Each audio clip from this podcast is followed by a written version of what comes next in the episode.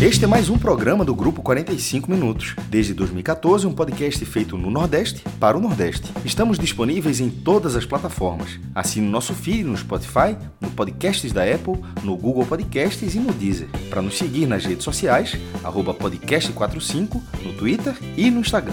E se quiser debater os assuntos do programa com a gente no WhatsApp, é só entrar no grupo do Clube 45, apoia.se barra podcast45. Muito obrigado pela escolha e pela confiança.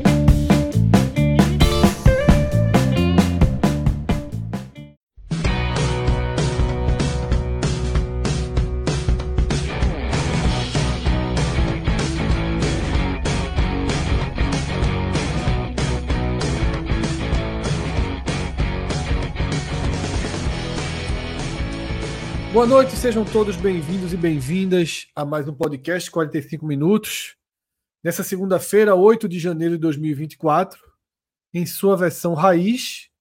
Nessa segunda especificamente eu chamaria de um raiz pocket, já que estamos apenas no formato Power Trio aqui. Eu, Fred Figueroa, Thiago Minhoca, Cássio Zirpoli. A gente vai dar uma geral né, dos temas que estão sendo mais debatidos nos últimos dias no futebol do Nordeste. Lembrando que de segunda a sexta-feira, sempre ali entre 13h30 e 14h30, mais ou menos nesse intervalo de horário, a gente tem trazido e tem feito um programa novo, né, chamado Mercado. A gente começou em dezembro, ele já entrou na temporada 2024. E é um programa que tem nos ajudado bastante a tocar as pautas e os assuntos mais urgentes. A gente tem debatido temas que vão desde movimentação de mercado até polêmicas. Né? Hoje, por exemplo, o programa focou bastante nessa visão do eixo em relação ao futebol do Nordeste, mais especificamente a contratação de Everton Ribeiro pelo Bahia, e mais um não né, que Voivoda deu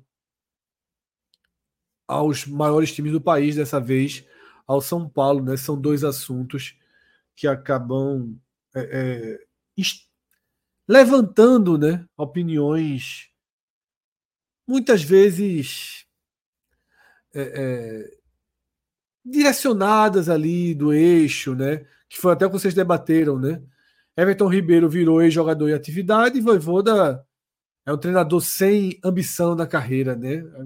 Ao invés de parar e tentar entender o que está acontecendo, parar e tentar entender o momento que Fortaleza e Bahia atravessam, cada um o seu caminho, que são caminhos bem diferentes, tá? O Fortaleza ali um trabalho tijolo a tijolo, gradual, ano a ano, né? totalmente um trabalho raiz, né, construído ali, tendo Marcelo Paz como figura principal, e o Bahia, todo mundo sabe, né, a SAF, uma injeção de dinheiro do Grupo City, que transformou completamente o patamar do clube. E, e Esse Fred, rapidinho, rapidinho, rapidinho. Curiosamente, o Caixinha também foi tentado e no, a torcida de São Paulo não falou nada, né? Assim, é... é. Tá ali, do, do, lado e tal. Aí a falta de ambição do Caixinha não, não foi comentada, né? É, Exatamente. É isso, né?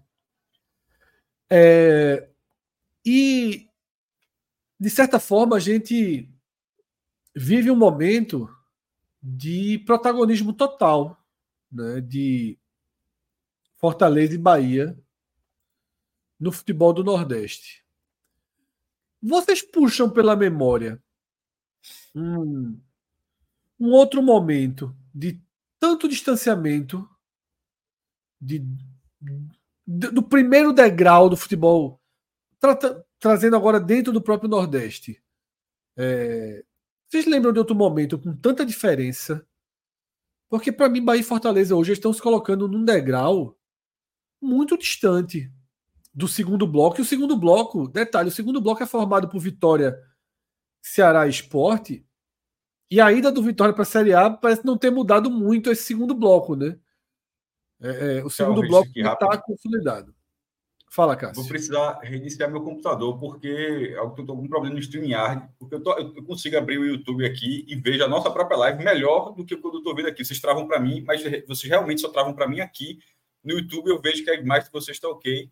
E, e para mim não tá, tá assim. Não sei porquê, já acabei de colocar a internet no celular também é, para trocar, para ver se era conexão. Mas agora está normal, por exemplo. Tu não está é. travando. Não está, tá mas bom. vocês não estão normal. Vocês não estão normais ah, para mim. Vou ter que reiniciar Vai para os boxes Minhoca é, inicia a resposta da pergunta e tu, e tu volta já já.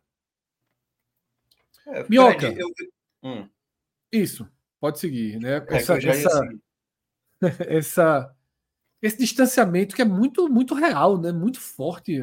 Viraram dois mundos distantes.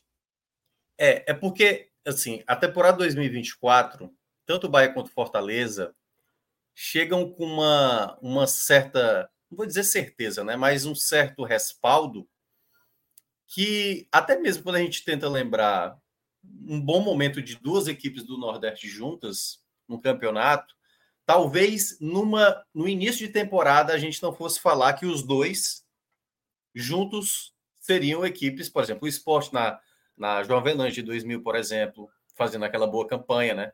É, eu acho que não, não tinha essa perspectiva no começo daquela temporada, entendeu? Assim, ah, não, o esporte vai estar tá brigando na parte de cima.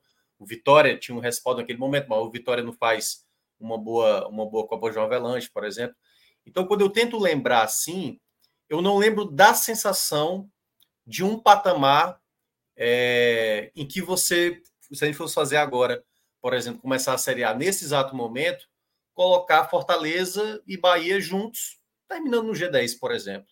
Eu não consigo lembrar de um outro momento assim. Eu acho que o esporte teve esse momento, acho que o Vitória teve esse momento, mas como o Fortaleza já vem né, de anos consecutivos nessa estabilidade e o Bahia com esse aporte financeiro, né, fazendo um mercado que, assim, aí seria loucura se não falar, falar algo desse tipo. O Bahia hoje realmente é o time sensação da, do mercado brasileiro, do mercado quem está mais chamando a atenção é o Bahia. Assim, o Palmeiras, Flamengo, todos esses vão ter dinheiro para sair contratando. Não à toa, o Flamengo contratou De La Cruz, que por si só já é uma contratação de peso gigante. Mas é a disputa em que o Bahia tem é, participado, isso tem afetado. Claro que tem algumas situações, aquela questão do Alexandre, que agora já tem o Corinthians no meio e tudo mais, tinha o Palmeiras antes. Tem a questão de manter Cauli, né, numa, numa investida que o, que o próprio Bahia é, acabou tendo para tirá-lo, e Bahia vai manter, assim, não vai abrir mão de perder um jogador como ele. É, e fora outras aquisições de mercado, né? O Bahia ainda, ainda segue, até mesmo as sondagens que o Bahia tem pintado, outras nem tanto, né? Assim como David Duarte, por exemplo, David Duarte, né? Hoje, no caso, que até já se esperava isso. Então, eu vejo como um momento em que dois clubes do Nordeste chegar com esse status, com o status, né? Obviamente é o status. É, eu não, não consigo lembrar, assim, de maneira imediata, não, assim. Eu lembro, eu lembro do ano do esporte, o esporte é, Mas eu acho, Minhoca, que mesmo quando foi um só, e a gente teve alguns momentos, né? O esporte ali do, do meio da década passada, a distância não era tão grande, mesmo quando era um só. Né? Não, não, não tinha uma distância ali daquele esporte para, para o, o, o, o, segundo clube do Nordeste ali na época ficava entre Vitória e Bahia, né? É. Não tinha essa distância toda. Tá? A distância é muito grande, pô. A distância, assim, é, é, é, é de ah, um tá. jeito, sabe, que. Pro terceiro, que, né? Tá falando assim, né? O pro terceiro, terceiro assim, criou-se um bloco muito distante, muito distante seja quando era um para o segundo, ou agora do primeiro do segundo para o terceiro, é daquele forma assim que você pega o jogador que o Fortaleza está dispensando uhum. e você trata ele como, como grande reforço, né? É. Eu é, sei que eu... são duas divisões e duas divisões separam fundamentalmente, mas veja só, o Vitória é primeira divisão e não, e não e é muito mais, infinitamente mais próximo de Ceará Esporte. Eu acho até que está atrás em elenco de Ceará Esporte. Tá? Tem cinco anos de diferença da primeira divisão de um para o outro. Eu acho que isso é natural. Isso é natural. Quando, quando o, o Fortaleza subiu, embora tivesse se estruturando, mas quando ele subiu em 18, em 19, havia uma distância do Fortaleza naquele momento para os termos econômicos, né? é, para os outros que estavam na primeira divisão, independentemente do final do resultado, porque o Fortaleza já foi G10 naquele ano, foi em nono lugar, o esporte caiu e tal. Mas havia esse, ou seja, o Vitória está nessa situação, eu considero absolutamente normal nesse primeiro ano. A, a, a volta para você ali, é, a aclimatação da primeira divisão é algo natural. É assim, o comparativo com o Vitória, beleza, é um comparativo, mas é muito circunstancial. Se o Vitória estivesse pelo menos há um ano, eu já aceitaria. No caso do Bahia, o Bahia está um ano, mas o Bahia é outra situação. Se o, Bahia, se o Vitória fosse SAF também, ok, mas sendo um clube associação que acabou de subir, é, é uma diferença natural. Um clube que há dois meses estava jogando a segunda divisão, ou seja, tava, é, ele não estava com o elenco todo novo, o elenco está sendo remontado ainda. É, e, e até mais difícil, o que eu ia falar, até o que o pessoal do chat estava falando aqui, assim, eu acho que tem diferença também de Fortaleza e Bahia, cada um no seu patamar dessa distância para o terceiro. O Fortaleza, ao longo dos anos, ele foi construindo um time desse formato que você mencionou. Você pega o time de 2021, né, o que há três anos, ou menos, de, menos do que isso. O time de 2021, aquilo ali foi surpreendente, né? Aquele elenco do Fortaleza não era um elenco para bater numa quarta colocação, numa semifinal de Copa do Brasil, e foi um grande feito. Ao longo desse tempo, de lá para cá, quando o Voivoda esteve, o Fortaleza foi ganhando receitas muito grande, a torcida também, né? O, o, número de sócios aumentou bem nesse período e o Fortaleza foi avançando em várias competições. Isso fez com que o Fortaleza se tornasse um clube onde um jogador como o Marinho, por exemplo, observa, pô, tá aí, eu vou para Fortaleza, estou precisando me recuperar e lá pode ser o local. Não sei se logo de imediato, e aí, claro, né, o Fortaleza não tem o poder de investimento que o Bahia tem hoje. O Bahia hoje, para tentar ter a carta na mesa para convencer um atleta desse, ele tem muito dinheiro, obviamente, mas ele tem também um, uma ideia de projeto que também, ainda na prática, a gente não viu dentro de campo. Fortaleza não. Fortaleza já tem uma sequência de resultados em campos recentes no nível nacional né, e até internacional, como foi do ano passado, para você conseguir convencer certos atletas. assim. Ainda é muito difícil, mas eu até cheguei a falar isso aqui hoje, mais, mais cedo, né, na, no mercado. Quando o, o caso do Elton Rato, né? O Elton Rato só aceitou ir para São Paulo no ano passado porque ele queria jogar no São Paulo. Quem pagava melhor era o, era o Fortaleza. A disputa do Caio Alexandre hoje entre Corinthians e Bahia, o Bahia paga mais que o, que o Corinthians. Paga mais que o Corinthians. O Corinthians vai conseguir, vai, vai querer superar com esse dinheiro que está ganhando do patrocinador? Não sei. Mas hoje o Bahia ele tem condições, até se o Corinthians quiser aumentar, se o Bahia quiser, ele pode pensar em aumentar mais ainda. Então eu vejo que são duas situações distintas em que hoje o Vitória não consegue chegar nesse patamar de disputa no mercado, né? É, Ceará e Esporte, numa situação que estão de Série B, também não consegue, tem que tentar ir pegando jogadores que estão sendo pouco aproveitados ou perder espaço. Então, realmente, sim, talvez seja a distância maior. Pelo ter... Eu tinha entendido de outra forma sua pergunta, né? Eu achei que se eram, de fato, os dois melhores, mas é realmente a distância para o terceiro, eu acho que sim. Nunca teve tão distante. Tá no mudo.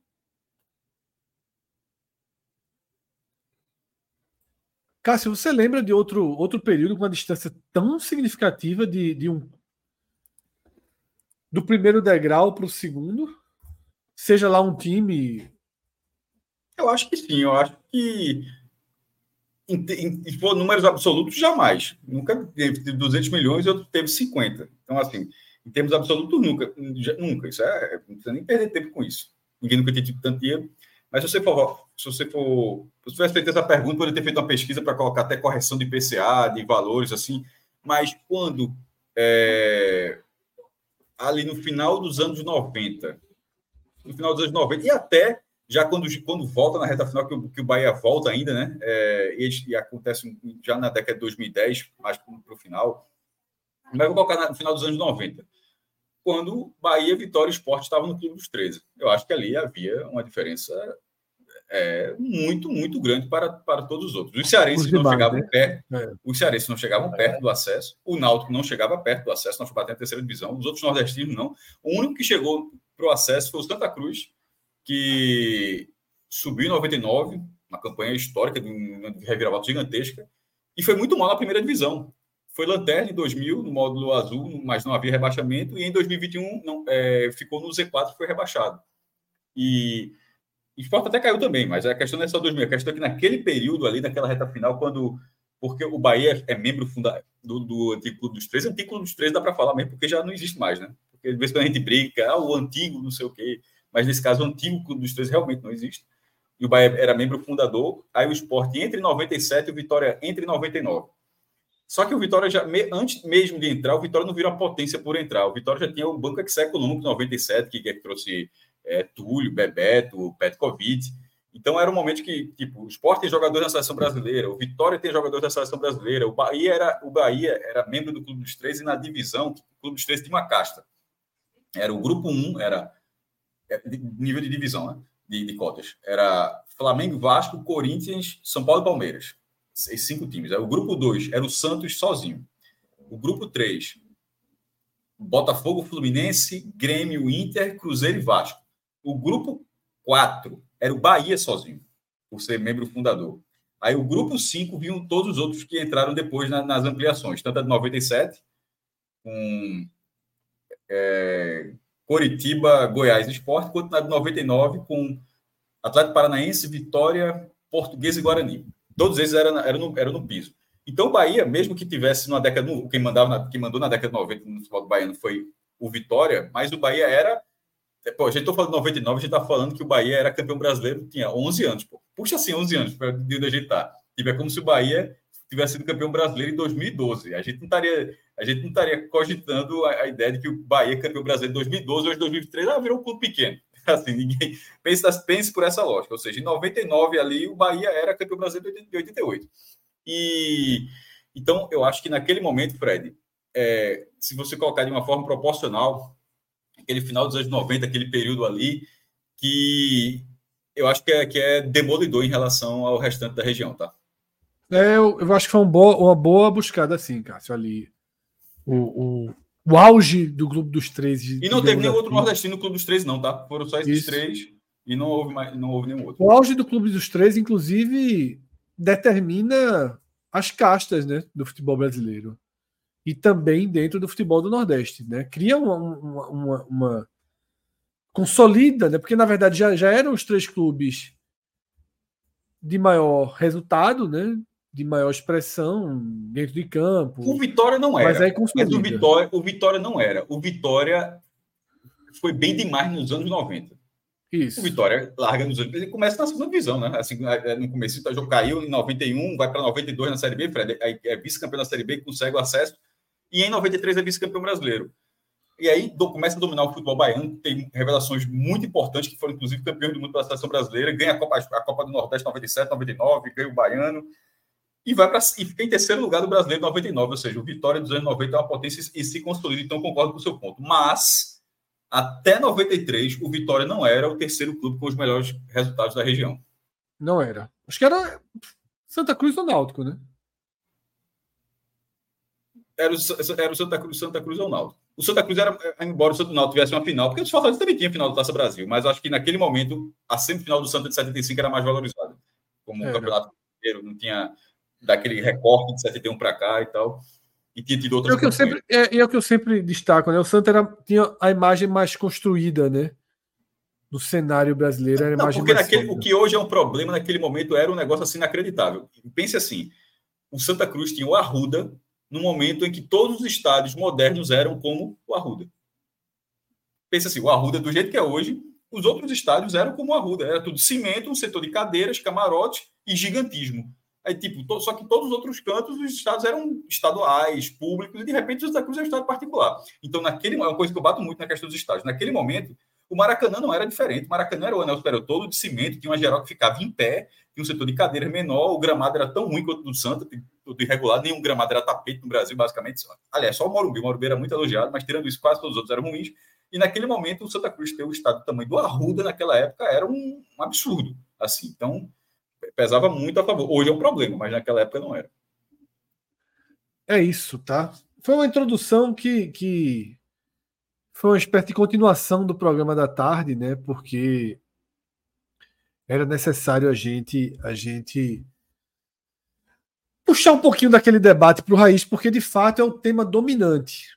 Tá? É o tema dominante. A gente está é, dia e noite hoje se deparando com notícias, comentários tweetadas relacionadas a isso. Eu até estava vendo hoje, agora, um vídeo né, de Marcelo Paes sendo cobrado né, na coletiva justamente por conta da agressividade do Bahia no mercado, e ele meio que tenta né, desconstruir a pergunta, dizendo que não enxerga essa diferença, colocando Pikachu e, e Moisés como equivalência né, ao mercado do Bahia, e obviamente Falaram não muito é. fair play nos últimos dias, né? Assim, é só, o que eu vou falar não é nada, não é contra o Corinthians, não é isso não. É, é só contra a fala em relação ao Bahia. O Corinthians simplesmente fez o que outros fazem, não é questão de certo ou errado, não. Mas o Corinthians apresentar, na condição que está, econômica que está, mesmo com o patrocínio que fechou, mas o Corinthians apresentar uma proposta para o Alexandre, que ainda é maior do que a do Bahia, numa situação que está. Como é que não aparece ninguém falando de fair play, fair play financeiro? Exatamente. Não, tipo, ninguém, não, assim, zero, zero. Eu não consigo nem, absolutamente ninguém tratar isso. Ninguém fala, pô, se tivesse o fair play financeiro, o Corinthians, hein? Será que ele teria feito Tipo, ninguém, zero, não foi pau. E aí, na prática, Cássio. É, é, isso que a gente combate muito, sabe? Porque é. a gente é um otário, porra. Porque, é, porque, porque, é, só, assim, é só não tratar como otário. Assim, é, não fingir, é não fingir que o discurso é por esse motivo. É só é. jogar limpo. Chega um patrocinador de 360 milhões, como chega para o Corinthians, não há nem, nem se debate, assim, ou pouco se debate, né, para ser mais justo. É, o que o Corinthians pensa em fazer com esse, com esse dinheiro. Na prática, todo mundo já entende assim, não, beleza, o Corinthians agora vai montar um time, né?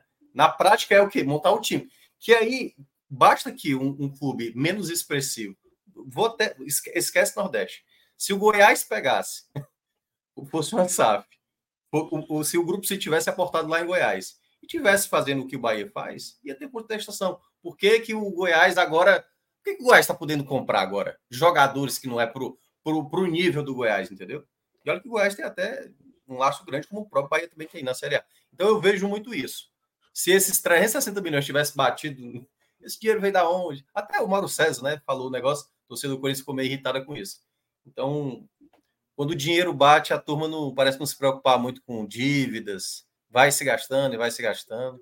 E assim, o Corinthians não está fazendo diferente. Todo, é, porque tem dívidas enormes. Todo mundo deve muito dinheiro, então, mas assim, ele não está fazendo nada muito diferente que 90% dos outros clubes fazem.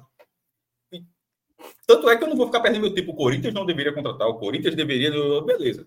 A questão é, simples, é só uma contratação, que é, é, eu estou falando só da mesma negociação. É, exato. Não há questão. Estou falando da mesma negociação, que a proposta de um, de, de, de um jogador é tratada como Porra, sim, é, a mesma proposta pelo mesmo jogador da outra não gera absolutamente nenhum segundo do mesmo tempo.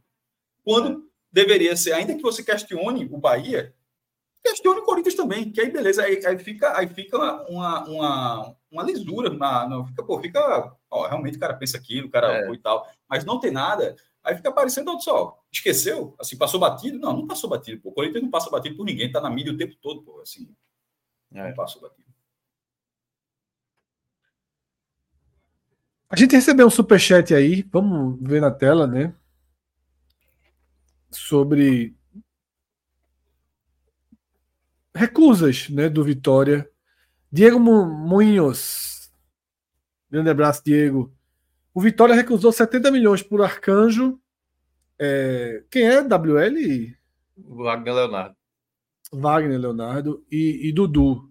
Dudu, que, foi que o Vitória comprou recentemente, né? Exerceu a compra contra o Volta Redonda. Veja, eu não, não, não, não me asseguro. Não, viu? É, exatamente. Eu não me asseguro dessas informações, não. Tem circulado. Eu, eu, o Vitória está no momento que é o seguinte: o Vitória subiu. A maior venda tá. da história do Vitória foi 16 milhões de reais. Maior. Vamos supor que o Vitória botasse um milhão a mais em relação a, ao recorde. Se fosse 17, certo? Tipo, é, vai quebrar o recorde e Aí você multiplica esse recorde por 3. 51 milhões. Se, todos, se os três jogadores quebrassem o recorde simultaneamente e fosse vendido, seria 50. Pode ser verdade, é, é o que pode. Mas é só dizer assim: essa é uma recusa muito difícil de, de acreditar. É, o que eu acho, Cássio, que está acontecendo com o Vitória é o seguinte: o Vitória subiu para a Série A. Óbvio, celebração total. A gente viu a catarse que foi em relação a esses valores, não é recusar proposta, qualquer proposta, não. É, é esse número que está visto aí na tela. A gente viu a, a catástrofe que foi o acesso do Vitória, mas ao subir para a Série A, o Vitória está se deparando com a realidade da Série A. Com um rival que agora tem um dinheiro infinito. Tá? Com a realidade de, um, de, um, de uma disputa que o Vitória vai jogar desesperadamente para não ser rebaixado. Tá? Desesperadamente. Eu, eu acho que os quatro que subiram, eu já falei isso algumas vezes, nunca foram tão candidatos a cair como ano que vem. É difícil você procurar alvos. Talvez o Cuiabá seja o único alvo acessível ali na próxima temporada de largada. Aí, depois a gente vai para os projetos que dão errado, para os times que implodem. Sempre acontece também. Sempre tem um time que desanda completamente, o um projeto dá errado. Cruzeiro, Agora, né? isso acontece, acontece. A gente, bom, o Inter caiu numa dessa. Né? Cruzeiro, isso, Grêmio, primeira né? queda, numa dessa, Grêmio. Então, a gente sabe que acontece. Agora, é, o Vitória está no momento meio de criar uma bolha, criar uma bolha própria, né? Porra, ainda obviamente valorizando seu acesso, curtindo seu acesso, mas eu vejo assim o presidente falando algumas coisas, né? Algumas notícias surgindo, como essa que veio na tela aí. É lógico que o Vitória não recusou esse dinheiro. É, tá? Esses jogadores não valem isso. Tá? Wagner Leonardo é o melhor Lembra aquela história do sócio do Vitória que a gente falou só, com um pouco a vantagem, poderia bater. É tal. É, claro, é final de ano, é, é, absolutamente natural ter uma queda de sócios. O Fortaleza, o Fortaleza perdeu 7 mil. Eu, eu faço esse levantamento, Fred, seis, seis meses. É, para ficar traçando, enfim, é um tema que eu gosto tal. E quando você vira o ano que tem as anuidades, muita gente deixa de pagar, o cara se afasta, vai começar a pagar depois, ou de repente não paga em janeiro porque não está tendo jogo, enfim, não falta motivo. Mas o Fortaleza, por exemplo, tinha, por exemplo, tinha 42 mil e caiu para 34 mil. Mas daqui a pouco talvez vai retomar. O Vitória, quando teve o título da Série B, teve. Pô, a, gente, a gente acompanhou isso, inclusive, aqui ao vivo, que foi subindo durante o programa. E o Vitória chegou a ter 30. Começou o ano, acho, com 10 e chegou a ter 33 mil sócios adimplentes. Só que na virada do ano, o, o, o Vitória já caiu com 7 mil a menos. E assim, eu, não tem, eu continua sendo uma base grande. 27 menos 7 dá, dá. Desculpa, 33 menos 7 dá 26 mil. Continua sendo uma base grande, muito maior do que tinha antes. Mas a questão é que com 26 mil sócios vai ter que, ter, vai ter que crescer, crescer. E essa base ela é insuficiente para a meta. E a questão que a gente tinha falado não era. Ela, ela 26 mil, ela pode render, deve render uma boa receita de sócios. Mas a questão é que o Vitória colocou um, um faturamento com sócios que era algo que o Bahia não consegue, pô. Que o Bahia, assim, é, seria muito acima da curva e teria que ser uma carga de sócios muito alta, mesmo que o plano seja alto no Barradão. Mas, enfim, virou o ano e já caiu porque é assim que o futebol é, é questão de vez em quando ela é muito ela é mutável, é mutável demais ali, né? E, e por vezes a projeção acontece. É, essas, é, se vende esses três jogadores por 70 milhões, por exemplo, bateria todas as metas de venda de, de, de jogador. Bateria. É, perderia três bons jogadores, sobretudo zagueiro. Mas a questão é que, além da, além da lamentação do time, Fred, é que, pelo que o Vitória era nos últimos anos, e é só achar que o Vitória mudou da água para o vinho nos últimos, nos últimos, seis meses, porque o começo de, de, de 23 não foi bom. Aí começa ali, nos últimos oito meses, aí começa no brasileiro e, e arranca. Mas o, o, Vitória, até abril de 23, está em janeiro de 24, tá? O Vitória, até abril de 23, jamais recusaria 70 milhões por três jogadores. Quem, quem quer que fosse esses jogadores? Quem quer que fosse, ó, meu irmão, é, é, é, o novo Messi, é o novo Pelé e o novo Zidane. São os três meninos, eu tava, assim, um tem 16, outro tem 17, teria vendido. Porque a, a, a, a o, o, limite, o caixa, o poder econômico do Vitória era muito, devia demais, pouqui, é, muitas dívidas, um time muito fraco, tinha que reforçar, muita coisa para pagar e não tinha como dizer, ó, eu não quero 70 milhões. Claro que só se fosse uma visão, só segura aqui que semana que vem vai conseguir 80, mas dentro do cenário normal, onde de repente o jogador, sempre todo mundo pensa isso, ah, o jogador pode machucar, pode, pode machucar, pode desvalorizar, pode isso, pode aquilo. Alguns clubes conseguem segurar. Aliás, vários clubes estabilizados conseguem segurar essa, essas propostas porque ele tem clube que o cara pode pagar um milhão de salário para o cara e o cara pode ficar dando volta no campo que para o clube não faz diferença. É uma coisa que bate muito na tela, por exemplo. Aqui no Nordeste, o Bahia, hoje talvez, mas se o Bahia tivesse, Bahia Associação contratasse Everton Ribeiro por um milhão e Everton ficasse dando um milhão, dando volta no campo, o Bahia estava morto Everton Ribeiro dando volta no campo do Flamengo. Que ele fez isso, não, só dando um, um, exemplo aqui. Everton Ribeiro dando volta no campo do Flamengo não, acaba, não mudaria nada, não mudaria a vida do Flamengo. Certo? Então, e no caso do Vitória, esse é o tipo de coisa que muda. Então, ter 70 milhões, ter ou não ter 70 milhões na vida do, do, do Vitória, ainda hoje, mesmo com acesso, mesmo com a nova realidade, porra, assim, eu estou falando pelas, pelas cifras disponibilizadas pelo clube, pelos balanços do clube, pelas falas do presidente, por tudo que aparece, pelo que a gente acompanha do Vitória, tendo, é, analisando tudo isso, os números à disposição, o Vitória não pode recusar 70 milhões. Tanto não pode que o balanço do Vitória considere, inclusive, o dinheiro da Liga. Porque o Vitória precisa, por exemplo, veja só, de 50 milhões. O orçamento do Vitória tem 50 milhões de reais. Na, da, tem o dinheiro da Liga do Nordeste, do, do, Nordeste da, da, Liga, da, da Libra, né? Que Vitória da Libra. Isso está dentro do orçamento do Vitória. E esse dinheiro é inferior ao que seria 70 milhões. Então, enfim.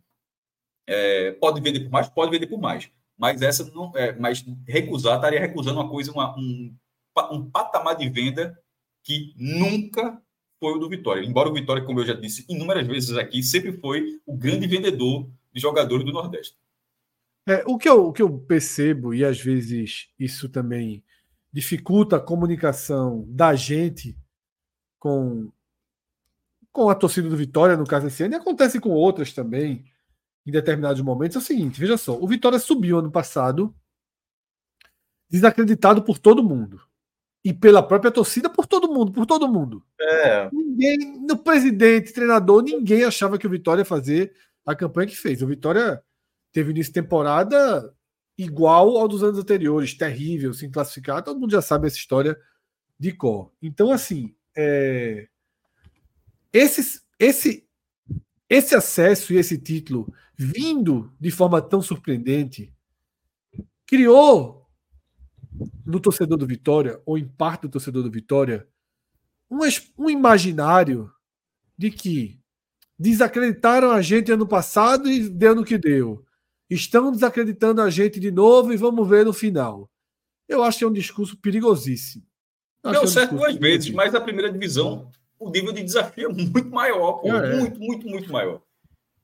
É, então assim. É incomparável, na verdade. É, não dá, não dá para ficar nesse papo.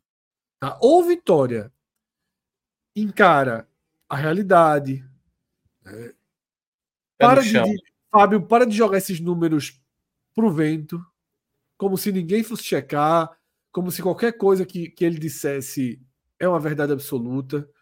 Tá? E não é assim que funciona. O orçamento do Vitória, que a gente já debateu aqui, que a já trouxe, é muito difícil chegar nele. Olha que inclui valores como 50 milhões de adiantamento da liga. Então, eu acho que o Vitória ele precisa entender o, o cenário real dele. E detalhe, as contratações que chegaram até aqui são contratações desse, desse, nesse sentido. Tá? O Vitória contratou jogadores como se fosse jogar a Série B. Você não tem grandes nomes que chegaram à Vitória. Né? É, é agora, isso não significa que você vai ser um saco de pancada, que você não pode encontrar uma forma de jogar mas a disputa vai ser muito, muito, muito, muito complicada. É, muito tá? difícil. Vamos ver, o quanto a, é, vamos ver o quanto a Copa do Nordeste, inclusive, e a Copa do Brasil, eles podem dar a primeira delimitada no Vitória, né? Porque, obviamente, o campeonato estadual aí sim. Copa do Brasil não, o Vitória está afogado, vai largar na terceira é, fase. Isso aí tá é, na terceira fase, só na Copa do Nordeste. Porque no Campeonato Baiano, aí sim, o Vitória que vem de 2023 é suficiente. O Vitória estará na semifinal novamente do Campeonato Baiano. Estará. Né? A gente deve ter de novo o Bavi depois de tanto tempo de uma final do campeonato. Porque aí, para mim, já parece suficiente. Seria uma loucura se o Vitória desandasse a ponto de repetir as campanhas pífias que vem fazendo. Tá? É, Mas. O, o, ponto que eu ia destacar, Fred, é, é que eu acho que o torcedor muitas vezes quando embarca muito nas falácias, né, de alguns dirigentes e tudo mais assim, é, não estou dizendo que não seja possível, mas é pouco, é pouco provável. E, e, o torcedor tem que ter muito zelo por isso. O que o Vitória, do que o Vitória foi alguns anos atrás, que para mim era a principal referência do futebol nordestino em termos de gestão mesmo falando. Estou falando assim, bote mais de 15 anos aí. É, para esse período agora, que é tá muito mais difícil fazer futebol hoje, mas muito mais difícil. Até porque hoje o, o Vitória conseguiu, né, com a sua base, grandes investimentos, né, assim, ter uma, uma base que gerou muita receita para ele. Hoje em dia não é só ter uma base muito boa, é saber como administrar dinheiro. Tem várias equipes hoje no Brasil. Acabou de citar aqui o caso do Corinthians, pô. São Paulo, Santos, é, várias equipes que recebem fortunas. Mas é como saber usar o dinheiro. E, e eu acho que pode ser até capaz do Vitória assim, conseguir ainda essa permanência. O Juventude, quando o Bahia foi rebaixado, ele conseguiu permanecer naquela. Não, não, estou confundindo. Na verdade, é, acho que foi isso mesmo. O Juventude conseguiu, mesmo com o time limitado, segurar mais um ano ali de Série A, entendeu? Conseguiu... Venturismo. Venturismo. Não, exatamente, com o Venturismo. Viu uma forma ali que conseguia é, tirar ponto da turma. E o Grêmio caiu naquele ano, né? Se eu não me engano. Então, há, há, há como, entendeu? Mas não dá para fazer uma projeção também assim só para cima, não. Eu acho que o pé no chão muitas vezes é, é importante, entender a realidade. chegar o, o, brasileiro vai ter pé no chão. Eu acho que vai ter tudo. Essa, essa empolgação também é natural pós-título, Minhoca. É, acho que empolga todo mundo de forma geral, mas quando começar o campeonato, o campeonato é duro. Eu, eu acho que você é recolocado nos eixos rapidamente. E, e, e, o objetivo do Vitória, pelo menos, apesar disso tudo, é pegar uma vaga na Sul-Americana. E que não é um grande absurdo absurdo, assim, oficialmente, a Sul-Americana é ser 12 lugar, mas na prática vem sendo 13 ou 14, que está o campeão nos últimos anos. Tem sempre o campeão da Copa do Brasil e o campeão da Libertadores no meio. Então, o cara ser 14 para quem vai fugir do rebaixamento. Né? É 15 se ainda tiver o campeão sul-americano, mas assim, mas nos últimos anos, tem no, vem, há cinco anos vem tendo o campeão da Copa do Brasil e o campeão da Libertadores. Há cinco anos, pelo menos o 14 tem ido. Assim, um negócio assim, porque não, eu tô não acho que teve acho que um é. ano que foram nove. Teve um ano que foram nove para Libertadores. Não, não, não. No mínimo, eu tô falando. No mínimo, ah, das quatro. Isso, assim, isso. Que há cinco anos, o décimo quarto, porque há cinco anos o Brasil é. vence a Libertadores e, e, o campeão da Copa do Brasil está sempre por ali. E, e, como você falou, chegou até, um ano décimo quinto, mas pelo menos o décimo quarto. Então, isso não é um absurdo. Assim, porra. Até porque para escapar você é décimo sexto. Então, assim, décimo sexto para décimo quarto está dentro da meta. Então, eu acho que na hora que começar o campeonato, tem um choque de realidade normal e, e vai para os eixos. É, e isso não muda o campeonato do Vitória, não. A gente estava até uma pauta. A, a pauta no início era a diferença. Essa diferença está justamente pelo que a gente está falando, porque a gente não acha que Bahia e Fortaleza, num primeiro momento, que na hora que o campeonato começa, pode o Grêmio pode ser rebaixado, como foi. assim. É, mas num primeiro momento a gente não está colocando o Bahia e o Fortaleza, o Fortaleza por tudo que vem fazendo nos últimos anos, e o Bahia pela quantidade de investimento. Então eles tendem a começar um passo, um passo à frente. O Vitória tende a ser aquela volta clássica do nordestino para a primeira divisão, que é um, um, uma retomada dura, né? mais, mais, mais, difícil, é como a gente se acostumou a ver. Na verdade, está tá acostumado é com que o com Fortaleza tendo essa regularidade e o Bahia tendo tanto, tanta receita para tanto dinheiro para investir. O, o, Vitória de 2024 é o Vitória clássico que a gente enxerga. É, é voltou, é tradicional, tem capacidade, tem capacidade de gerar dinheiro, mas tende a ter um, uma, um cenário difícil, mas possível, mais naturalmente possível, porque muitas vezes o próprio Vitória, o próprio Vitória conseguiu, muitas vezes é, os times nordestinos, nordestinos também conseguem ficar na primeira divisão naturalmente. É, o problema e... é que eu acho que a, a, primeira divisão ano que vem, ela, ano, é como eu falei, é, desse ano, a próxima primeira divisão, ela, ela tá com um perfil assim, é, é, é justamente pela pelas saídas do alvo de Fortaleza e Bahia, o Red Bull já fora desse alvo, tá? As SAFs entrando. Eu, eu, eu não consigo, é o que eu falo, de largada, a gente tá aqui no dia 9 de janeiro. De largada, é muito difícil encontrar alvos. O, o Cuiabá é um alvo, ok. Os outros já seriam surpresa, porque eu acho que do Cuiabá Vamos colocar o Cuiabá como 16. O 15 já tem um hiato muito grande. Seja para Vitória, seja para o Criciúma, seja para. Não tem. Quem é o 15? Quem é o 15?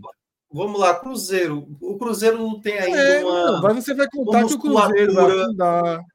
Porque assim, tem algumas coisas que ainda é muito incerto. Eu vou pegar o caso do São Paulo, por exemplo. Está né? na Libertadores e tudo mais. São Paulo tem ali, por exemplo, quem é que colocava no começo da Série A que o Corinthians teria problema na última edição? Sim, mas é, já mas, trabalhos de implosão. É, Você é, não tem como apontar hoje. Já não tinha uma continuidade de uns problemas que o Corinthians vinha arrastando? Aí deu certo, foi para Libertadores e tal, tudo mais. O São Paulo, se passar por um sufocozinho na Série A, não vai me assustar, não. Porque já tem uma sequenciazinha de alguns erros. Até quase foi rebaixado em um momento. Eu estou dizendo que vai ser rebaixado, eu só estou dizendo eu sei assim, que não, mas colocar como time momento, ao alcance do Criciúma, ao alcance do Vitória hoje, eu acho. Claro, claro. É, é, é, uma tendência que. E aí é que tá, a gente não sabe como. É, a, o, do, o, ano passado, né, era uma Série A que você via assim, equipes. Assim, era considerado um campeonato difícil a Série A do ano passado. Não à toa chegou a se desenhar por um momento que parecia que ia ter uma pontuação a, a recorde, né? Só que aí, Isso. Cruzeiro, é, Bahia, começaram a tropeçar ali na reta final, ficou naquela pontuação de praxe. Mas o que eu vejo no momento, assim, para um clube como Vitória, como Criciúma, como o Atlético Goianiense, por exemplo, o Atlético Goianiense, por exemplo, é uma equipe que já sabe lidar com algumas situações, mas ao mesmo tempo, que aí eu acho que é um problema quando acontece com o time, por exemplo, o Havaí. O Havaí teve um ano que largou muito bem. Começava com Minardi, teve um momento que estava batendo o sexto lugar, com, sei lá, sete rodadas, e o pessoal, pô, esse negócio aí uma hora vai cair. E eu acho que todas essas equipes, teve um ano que você falou isso, Fred, que assim, os quatro que vêm da, da Série B, tá com cara que vão cair. Eu acho que foi até o ano do Juventude, quando o Juventude voltou, e ele conseguiu ficar. Eu acho que foi. É. Só que aí caiu o Grêmio, por exemplo. Caiu o Grêmio, que ninguém esperava. Exatamente, é o que eu falo. O Grêmio Libertadores, né? É Mas é o que eu falo. Todo ano, todo ano, Minhoca, quando sobem quatro times, eu acho que sempre tem dois, três ali do Sim, mesmo do mesmo espectro. É. Os que sobrevivem ali. Tipo, o Juventude ficou um ano, o Sport ficou outro. Tem um sobrevivente. Isso. Esse ano, a gente está forçando o Cuiabá pela camisa, né, pelo poder de, financeiro. Mas é um time que vem até tendo comportamento sólido na Série A. O problema é que do Cuiabá para frente virou um abismo, porque é o que eu estou dizendo: três mudaram de face. A gente tem, tem três transformações. Eu vou até dizer mais: a gente tem cinco transformações. Cinco. O Bragantino, que ocupou uma das vagas. Essa vaga do Bragantino sempre foi uma vaga móvel. Hoje deixou de ser. O Red Bull Bragantino não corre risco de rebaixamento.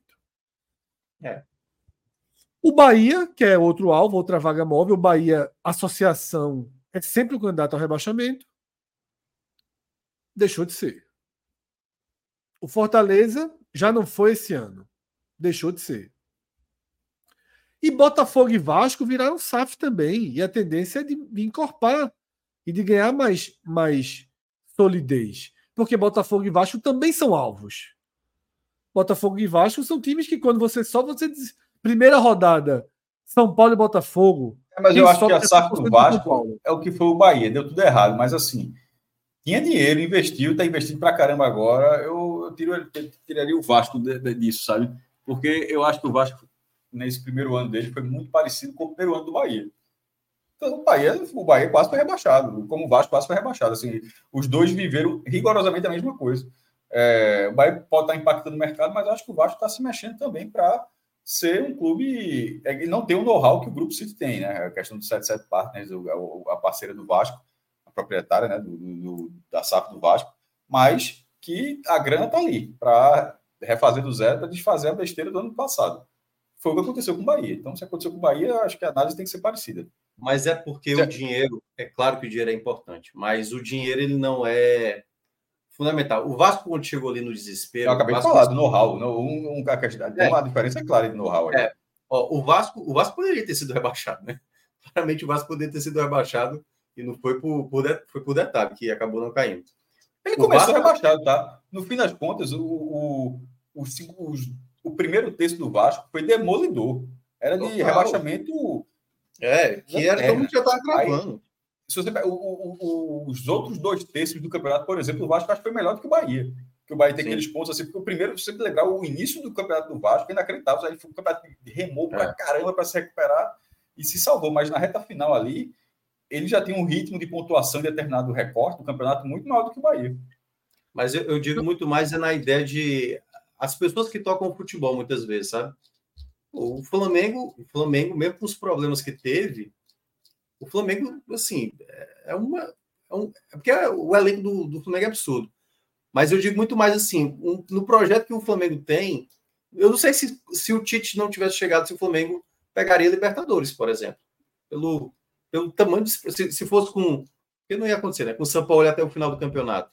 Eu acho que às vezes acontece assim, o treinador errado, no ambiente errado, e aí começa a ter a tal soberba, não, não vão cair, entendeu? Por isso que eu cheguei a citar o São Paulo assim. São Paulo tem o Rames, tem Lucas e tal. Aí quando vai ver, tá lá. O, o Grêmio, quando caiu, tinha um elenco da porra, pô. É, então, é, mas aí é, é algo que a gente não tem como debater agora. Eu sei, Fred, o que eu estou dizendo assim. A gente está dizendo assim, historicamente, mas eu falei, historicamente é, alguém pode. É, você alguém assim, pode. O trabalho tem tá errado. que sobe, que escapa. E todo ano tem um daqueles que você nem imagina que está lá embaixo, pô. Todo ano tem. É. Entendeu? Se quiser apostar, a gente aposta aqui agora, tá? Eu, só, eu, eu acho que vai ter um desses que é considerado ali, primeira para Eu digo, eu, eu tô dizendo aqui, para mim, para mim, minha aposta é que dos quatro que subiram com o Cuiabá, define a zona de rebaixamento. E aí depois o risco, a, a zona de risco para mim são os de sempre também, Cruzeiro, tá? Vasco, Botafogo e Bahia. Porque o Bahia é tudo no papel, né? O Bahia é tudo no papel. colocado de uma certa forma também. Precisa jogar, né? Precisa jogar. Que assim, é que, pô. Acabou o BBB, foi, Fred? Oi? Acabou o BBB, foi? Não tô acompanhando, mas chegou gente, né? Multiplicou por 10. Meia-noite é, chegou gente, chegou gente. Largou, é... largou do BBB aí e apareceu. Sejam bem-vindos. Isso. Diego mandou outro superchat relacionado a esse. A esse. Exatamente. Pesquisem no Google. Dudu, 20 milhões de vitórias. Vitória. Vários sites da imprensa baiana noticiando a recusa. Eu pesquisei, tá? São quatro sites: Futebol Baiano,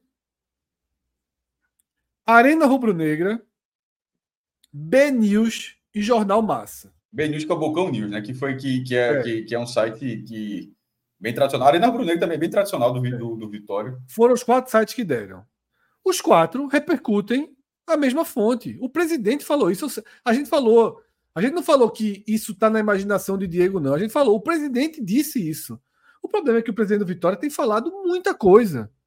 Ele tem, ele tá trabalhando a imagem mas que eu. Chegar, mas para chegar em 70, perceba que tem que ter mais 25 por Arcanjo e 25 por 25. É. Leonardo. Assim, é, foi, é, é, a questão é o número, a questão é chegar no 20, não. E assim, é, a, gente, a gente não tratou aqui não tinha eu proposta, mesmo. a gente tratou que, ó, três, três, juntando três propostas, dando 70 milhões e tem que haver na recusa, não faz tanto, não faz sentido. Eu, eu vou falar, vou falar. Outra coisa, cara, Vitória recusar. Fez Fred, o presidente Vitória recusar os 20 milhões por Dudu, eu acho que foi um péssimo negócio. É, pode internar o presidente do Vitória, na verdade. Tá em novembro, o Vitória comprou em novembro por 1 milhão e 100 mil reais. Pagou a volta Exatamente. redonda. É muito dinheiro. Como é que se recusa um negócio agora dele? por um milhão. É. Então, é, é, é, esse, Mas é isso aí. É, é, é, todo ano é um clube assim, dessa forma. parece que é, meio tabelado. A gente passa por isso, apoia pra caramba, alguns séries e tal. É, parte do jogo. porque realmente, depois de trabalhar tanto tempo em futebol, tem hora que você acostuma assim. Tem uma parcela, e eu, eu, obviamente tem uma outra parcela que gosta da reflexão, que gosta do debate, que discorda, mas o cara pega uma coisinha ali e guarda da informação. Mas realmente, vai, vai ser, acho que vai ser sempre assim, faz parte do futebol. A, a, a, aquele torcedor que é mais defensor do clube, independentemente da situação. E o cara não abre para nada. É, sempre vai ser é contra o Vitória, é burro, não sabe nada e tal. Eu já fui assim com Fortaleza, com Bahia, com Esporte, com Náutico, com todo. Veja só, nesses 10 anos de podcast, eu acho que a gente. É, é, é esse, esse, o chat, esse, algumas pessoas no chat estão dessa forma, com outras camisas já, já teve essa mesma situação. Né? É do jogo, é do jogo. Aí, quando, em algumas vezes, acho que algumas vezes a gente acerta também, né? Algumas vezes é, mas algumas vezes acerta. E nas, nas, vamos dizer, poucas vezes que acerta, nunca há o dizer bem que os caras falavam. Nunca tem isso. Nunca tem Não, isso. E, cara, e, e o grande problema, Cássio. O cara se fiz de, de aí segue o jogo. E, e às jogo, vezes é, é, achar que a gente tem opinião igual, né? Quando na verdade a gente distorce. Quando o João, eu lembro demais quando o João deu aquela tweetada lá do Voivoda, eu lembro que no nosso áudio guia, até quem quiser acompanhar de 2021, Eu falei, ó, olho nesse no treinador do Fortaleza aí, os primeiros jogos, aí o Fred pô, mas o campeonato estadual, eu falei, não, mas tem alguma coisa diferente nele aí. Ele parece ser um cara bem diferente aí em termos de, da, do modelo de jogo e tal. E aí eu acabei acertando, entendeu? Então, muitas vezes, assim, é por isso que eu, eu sempre sou um, um, um copo mais para meio vazio, assim, de, de olhar que é. Tem que ter cautela, cara, nas coisas, assim. Não dá para cravar. Às, vezes, às vezes a gente se sente tentado a falar isso. Palmeiras abre uma distância grande, o Palmeiras já é campeão. Aí o Criciúma vai lá, primeiro sete jogos, só faz um ponto, então já está rebaixado. Acontece às vezes. O Ceará conseguiu, numa, numa Série A de 2018, fazer uma recuperação que nenhuma equipe conseguiu, é, com 13 jogos é, largando sem vitória e conseguiu reverter a situação. Acontece. E é como o Fred diz, às vezes você encontra uma maneira de superar uma, uma dificuldade. Claro. E aí você Não. vai e encaixa. É, nessa questão da, da, da proposta de, do, de 20 milhões, é o que eu falo, por exemplo, não é dizer não, não teve a proposta, como o Fred já falou duas vezes, duas. O presidente falou, ou seja, é a fonte, o presidente falou. Aí, o que, o, o que é que a, a provocação para gerar, no mínimo, a reflexão é a seguinte: que o Vitória até hoje nunca, nunca vendeu ninguém por mais de 16.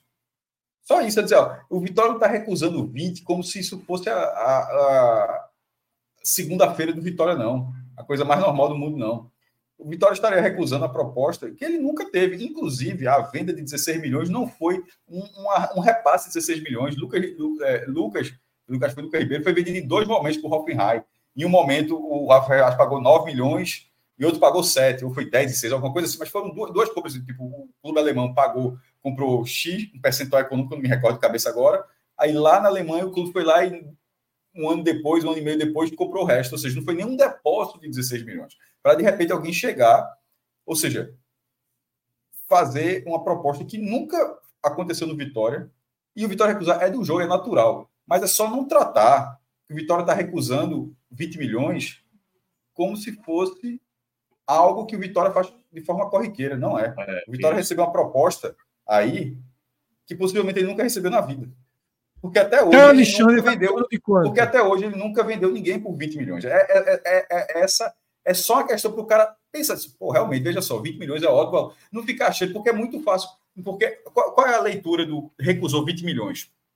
Claro, o presidente está muito certo em valorizar ao máximo o jogador dele, mas é, passa a imagem de que, de que isso não é dinheiro para o Vitória. E talvez o torcedor acredite, não acho que seja verdade. Eu acho que 20 é, milhões eu, é dinheiro. Eu sim. acho perigoso o torcedor acreditar no, no discurso desse, porque. É porque é, só você não é sozinho. Vai criando uma narrativa errada. Só. Exatamente. Veja só, é isso que a gente está batendo na tecla. Esse discurso não, não está vindo sozinho. É o que eu falo, não é uma negativa por Dudu. É Dudu, Wagner e Arcanjo, 70 milhões. É orçamento de 280 milhões. É isso que é aquilo, que é aquilo outro, que não que vai brigar por Sul-Americana. Pelo amor de Deus. Né, eu acho que as coisas têm que ficar um pouco no lugar. Tá? A euforia do acesso, ótimo. A euforia do título, ótimo. Vai ser suficiente. Como eu falei, eu acho que o Vitória vai finalmente fazer um campeonato baiano decente. Acho que vai fazer um campeonato baiano decente. Acho que finalmente vai estabilizar. A gente vai voltar a ter um grande Bavi no final. Eu apostaria nisso. Tá? Mas o Vitória hoje está longe, longe de ter competitividade na Série A longe. Ah, se vai conseguir montar uma super retranca, né? Ser o Juventude, ser. Pô, aí são outros 500. Fred, é, a turma aqui fica querendo pegar como se fosse. É, tivesse errado, como se não soubesse, como se fosse falta informação. Deixa eu ver até como foi que falou aqui. É, o cara falou Lucas Ribeiro, deixa eu ver se eu acho aqui. Responde boa, total. É, deixa eu ver. Pronto, é, Vitor Cerqueira. A proposta de Lucas Ribeiro, de Lucas Ribeiro foi uns seis anos atrás, e mesmo assim os valores são até hoje. Nesse tempinho eu já fiz a correção aqui. Eu, eu peguei, eu disse que foi em dois momentos, tá? Eu considerei, para dar mais tempo, inclusive, para a correção, os 16 milhões pelo primeiro momento. Eu nem separei, para valer mais ainda. E a correção, que foi o primeiro momento, foi 2019, a correção dá, curiosamente, dá o mesmo valor de hoje, dá 20 milhões e 600 mil reais, basicamente o mesmo. Ou seja, se você corrigir Lucas Ribeiro, pelo máximo que seria, ou seja, o valor pago de forma integral no primeiro momento, e não foi o que aconteceu, hoje a correção daquele valor daria 20 milhões e 600 mil reais. Então, essa proposta de hoje, ela é igual, de uma vez, assim, uma, uma compra, ela igualaria a maior venda da história do Vitória. Com valores corrigidos. Com valores corrigidos. Então, não é pouca coisa. Assim, só isso. Pode ser mais, pode. A gente está falando isso aqui, de repente, amanhã o presidente conseguiu vender por 30. Que é o que eu falo. Quando ele fala isso, ele está falando. Por que, que ele está falando? Primeiro, é para mostrar que está tá gerindo e tal, mas e para valorizar ao máximo. Isso ele, está certo. O, eu não estou nem falando de Fábio Mota nessa questão. Nesse caso, a única coisa eu estou falando realmente direcionando ao torcedor do Vitória só para que ele tente incutir, é, tentar observar as informações, não, não, como o Fred falou, não absorver tudo de forma tão literal nesse caso. Ó, é, é, é, é 20 milhões, recusou, é porque foi a melhor coisa. É isso, é porque. Não, e de repente, ó, por quê? De ter um, uma outra explicação, ou de repente não ter explicação, mas você ter pelo menos a possibilidade de achar que não, não foi um bom negócio recusar 20 milhões. Você pode até, com todos esses dados, você pode falar, não, ainda assim eu recusaria. Mas, ou então, com mais dados, você falar, poxa, nessa situação do Vitória, considerando a forma como o Vitória veio, talvez o ideal fosse ser vendido. Comprou o cara por um milhão a dois meses, está vendendo por 20, pô, um ótimo negócio e tal. É só isso, é só causar. Mas se mesmo assim é, é, nada adianta, então. Não, sim.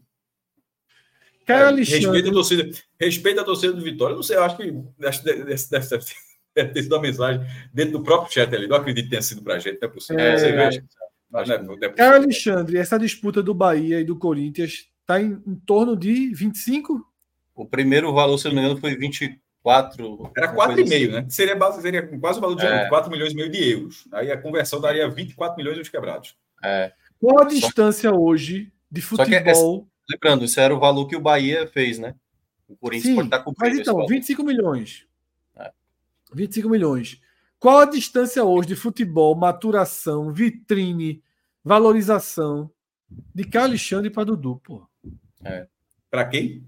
Para o Dudu, que estão dizendo que é 20 milhões. Ah, sim. Pronto, pronto, é, pronto, pô, velho, eu tava tentando fazer aqui, mas você. Não é bom, Fred, mesmo que eu tô acertando coisinhas. É eu tava fazendo análise toda dentro do Vitória, mas trazendo para fora uma análise é da seguinte forma: que dentro do eu estava fazendo os cenários, que dentro do Vitória, de que não é que é óbvio que era uma, uma, boa proposta. Mas na hora que você sai do Vitória e colocar um elemento a mais, se Caio Alexandre, depois do brasileiro que fez, valorizar da forma como está, custa 24, nesse momento, Dudu custa 20, Dudu está muito bem vendido. Caio Alexandre, inclusive, inclusive, se Caio Alexandre custar 24 milhões e Dudu tiver recebido a proposta de 20, eu, se fosse Fábio Mota, vendia Dudu e botava mais 4 milhões e comprava Caio Alexandre. Exato. Porque Exatamente. ele melhoraria por, com 4 milhões de reais. Com 4 é. milhões de reais, ele melhoraria o time do Vitória por um valor que ele é. não vai conseguir reforçar nesse, é. nesse, nesse, nesse período Daria... Vitória entraria na briga, né? Por Caio Alexandre. Tu concorda, tu concorda com isso aí? Totalmente, não, isso é perfeito, perfeito. Você acerta também, Cássio, de vez em quando. Eu acerto de vez em quando. é... É isso, tá? Vamos, vamos em frente. A gente já tem é, alguns outros superchats trazendo outros assuntos e a gente vai, vai virando essa pauta, tá? É... Felipe Farias. Tá? Só, Vitória... Lucas, só, é preciso ter dito. Porque, é, desculpa, Fred, mas sou torcedor do Vitória é... e não troco Dudu por Alexandre jamais. Tudo bem, é, do jogo. Cara, o Dudu tava no ferroviário, mas até um tempo atrás e a gente não sabia do valor que rapaz era. Minha nossa senhora. Ah, eu trocaria, mas, mas, ele tá justo, mas ele, ele como torcedor do Vitória, disse que não trocaria, e talvez seja melhor, vai, o futuro vai dizer. É. Vamos lá. O, o Felipe Farias, para o Vitória, SAF, estilo Atlético Paranaense, é o futuro. Se não vier esse investimento, o time não vai aguentar a Série A nem a pau. É isso, né? Esse, esse ponto eu já vou dar o braço torcer. Abraço torcer, não, porque não veio, vou, vou, na verdade, vou elogiar como foi Fábio Mota. Ele. Porque a SAF está arrendendo desde o ano passado. E ele falou de forma. Uma entrevista eu acho que ele falou de forma muito clara que negociar a SAF com Vitória na Série B não era a melhor coisa para o Vitória. Como não será para o Santa negociar. Infelizmente, é a única saída para o Santa, mas é óbvio que no caso do Santa Cruz, vender a SAF do Santa. O Santa sem divisão, é, assim, é quase andou é quase assim, ó, meu irmão, dá um jeito nisso aí. Tá. E no caso do Vitória, o Vitória do ano passado, o Vitória de abril, antes do brasileiro, que tinha todo que estava ali irregular, em oito meses, quanto valorizou? O Vitória não é SAF ainda, mas quanto valor para comprar o Vitória? Não está muito mais caro hoje. Tipo, muito mais caro mesmo. Não é, mais, não é só mais caro, é muito mais caro. Então, assim, é, é muito tentador alguém chegar, toma X milhões e tal, não sei o quê, e, mas é importante que você tenha a dimensão do tamanho do seu clube também, dentro do mercado, do Senado, da importância dele. E no caso do Vitória, na hora que ele viu a possibilidade, ele, o presidente do Vitória viu a possibilidade do acesso, só, meu irmão, a SAF, a SAF aguarda para o ano que vem. Então, acho que nesse ponto aí, o Vitória deve virar SAF como quase todo mundo do Brasil. A questão, muita gente, é quem se vai controlar a SAF? Se vai ser o próprio clube que vai controlar, como o Flamengo, como Fortaleza, ou se você cede mais de 50% para investidores controlarem. Mas, no fim das contas, acho que todo mundo vai ser.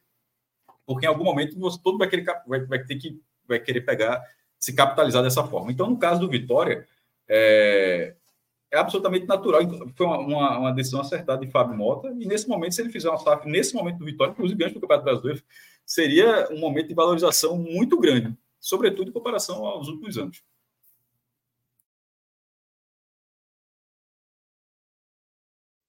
É isso, como eu falei, a gente vai. É, segura um pouquinho, por favor, o superchat, Pedro, tá? É, não, é para deixar nenhum na tela. Depois a gente entra no Náutico. A gente vai seguir aqui uma ordem. Tá? A gente não vai ficar na leitura de todos os superchats agora, não. É... Dessa forma, a gente fecha esse primeiro tema, né, que até teve essa extensão para o Vitória, que é justamente o dos times da Série A. A gente falou do abismo né, de Fortaleza e Bahia colocou o Vitória, o Vitória acabou virando um assunto. Tá? E agora eu queria tratar. É, eu sei que a gente faz e foca mais nisso dentro do mercado, né, que é o nosso programa ali. Que a gente tem feito de segunda a sexta-feira, sempre, né, 1h30, 2 da tarde. Mas o, o esse, esse foi um, uma tarde e noite que o Ceará anunciou né, um, um pacote de jogadores eu queria debater um pouquinho dessa construção do elenco do Ceará. Né? Minhoca era peça fundamental para isso, ele caiu aqui, mas deve estar voltando em instantes. E a gente vai trazer, inclusive, na tela, tá, Pedro? Está compartilhado aí o campinho do Ceará para a gente atualizar com os novos nomes que estão chegando, tá? A gente vai atualizar daqui a pouquinho, assim que, que Minhoca voltar. A gente vai dar uma geral aqui no campo do Ceará, mas eu já posso ir até começando esse trabalho, porque o Ceará teve, por exemplo, confirmado Matheus tá Bahia. E o centroavante também, né? Isso é, eu vou, eu vou colocar isso daqui agora. Matheus Bahia. Tá? Esse campo está desatualizado há mais de uma semana. A gente vai fazer a atualização dele agora. Matheus Bahia real. aqui na, na lateral esquerda. Tá? A gente tem os dois estrangeiros que o Ceará trouxe. Deixa eu pegar aqui para escrever o nome deles certinho.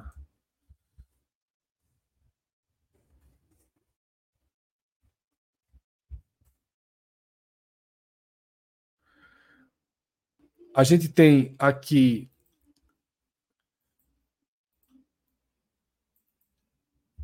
Legal. Boa contratação do Ceará, né? Um jogador que vem. Eu já vou botar ele até de, de, de... em destaque aqui, porque ele já chega para ser titular, no caso, né?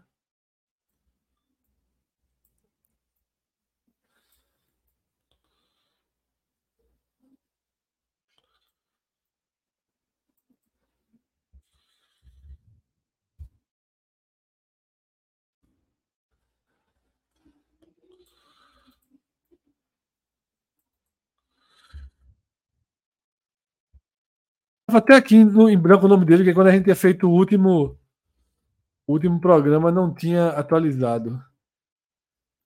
Bruninho, pronto. Bruninho eu vou deixar em branco porque não foi anunciado ainda, né? Bruninho que é aquele, né? Aquele. Meu Deus do céu. Ex-esporte, ex-confiança. É. Caramba. É, é, no scout, ele, deve ter, ele deve ter pô, bons números. Ele fez scout, na Série B, ele fez na Série B, nota 5,5 pelo Guarani. Certo, jogar de linha de fundo, passo pode ter assim, mas para o Ceará, nesse momento, não sei, velho. Acho que é, talvez ele tivesse uma Série B menos. Isso. Acho que o Ceará é Série B mais, como a gente analisa aqui na parte de cima da tabela. Exatamente. eu seguir aqui a atualização, tá? É... Segundinho. Essa, essa, desses reforços de hoje, o que, o que eu mais gostei no Ailon, Ceará. Ailon, não é. Ailon não tá na posição certa, não. Não, mas aí foi, foi Minhoca que, que, que estabeleceu assim. Viu, Cássio? Ele falou que aí no desenho. O homem, voltar, o homem deixou a gente aqui. É, que no desenho, que no, de, que no desenho, Ayla que jogaria como, como nove ali, atual no, no Ceará. Só que hoje chegou um centroavante, né? Então, hoje chega, chega o jogador para brigar pela posição, né? Que é o Facundo Barceló.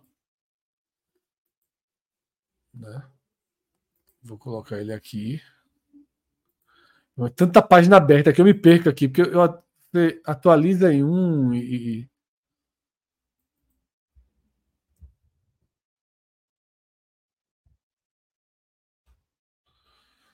Fica aqui Barceló. Ailon cai para opção, né? Negueba não ficou. Tá? E Bruninho eu já vou tratar como, como realidade, que é um jogador que está basicamente contratado. Eu acho que teve um zagueiro que chegou que a gente não atualizou aqui também. É, justamente, o pessoal está falando aqui no chat, o zagueiro do Atlético Paranaense. Um bondezinho, viu? Uma geladeirazinha que o, que o Ceará trouxe. Tava muito atualizado aqui esse. Voltei. Travou. Minhoca, qual é o nome do zagueiro do Atlético Paranaense que o Ceará contratou? Aquele Mateus, Matheus Felipe. Acho que é Felipe. Matheus. Bota Matheus aí que tá. Matheus F.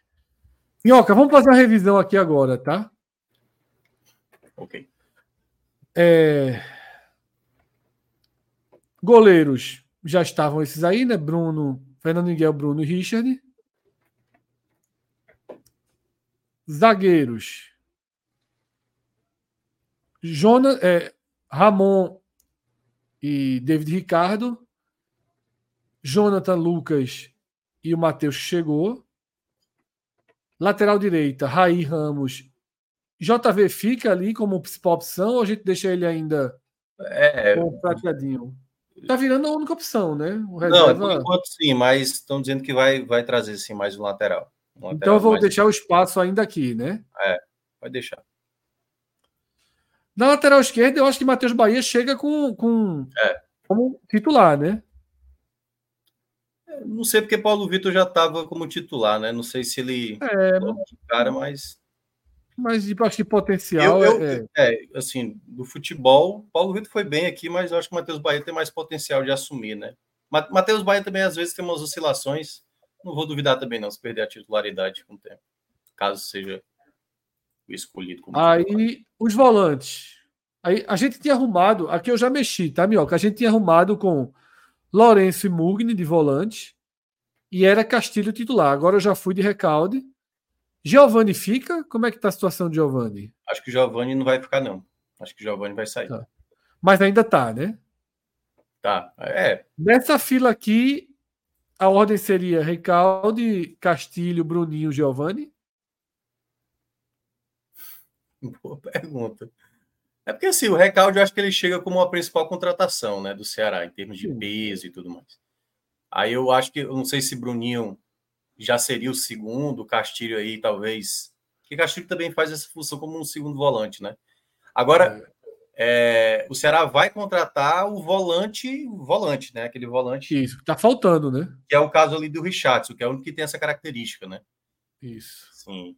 a gente vinha falando vai... disso, né, Mioca? Que tava difícil analisar o elenco é, do Ceará, porque o elenco do Ceará tava com a maior cara de ainda tá sendo.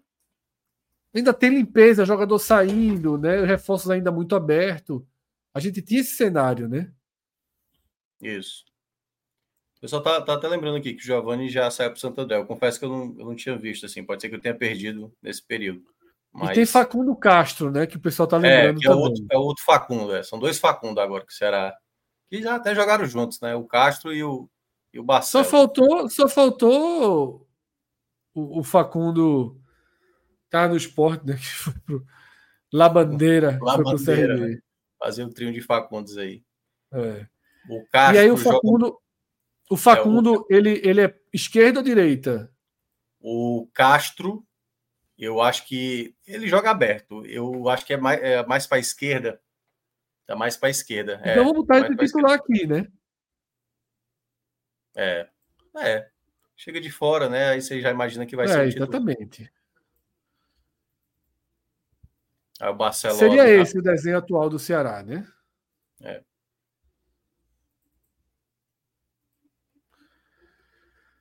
E aí, Saulo Mineiro pode ir lá também para centroavante, o Ailon vir para o lado.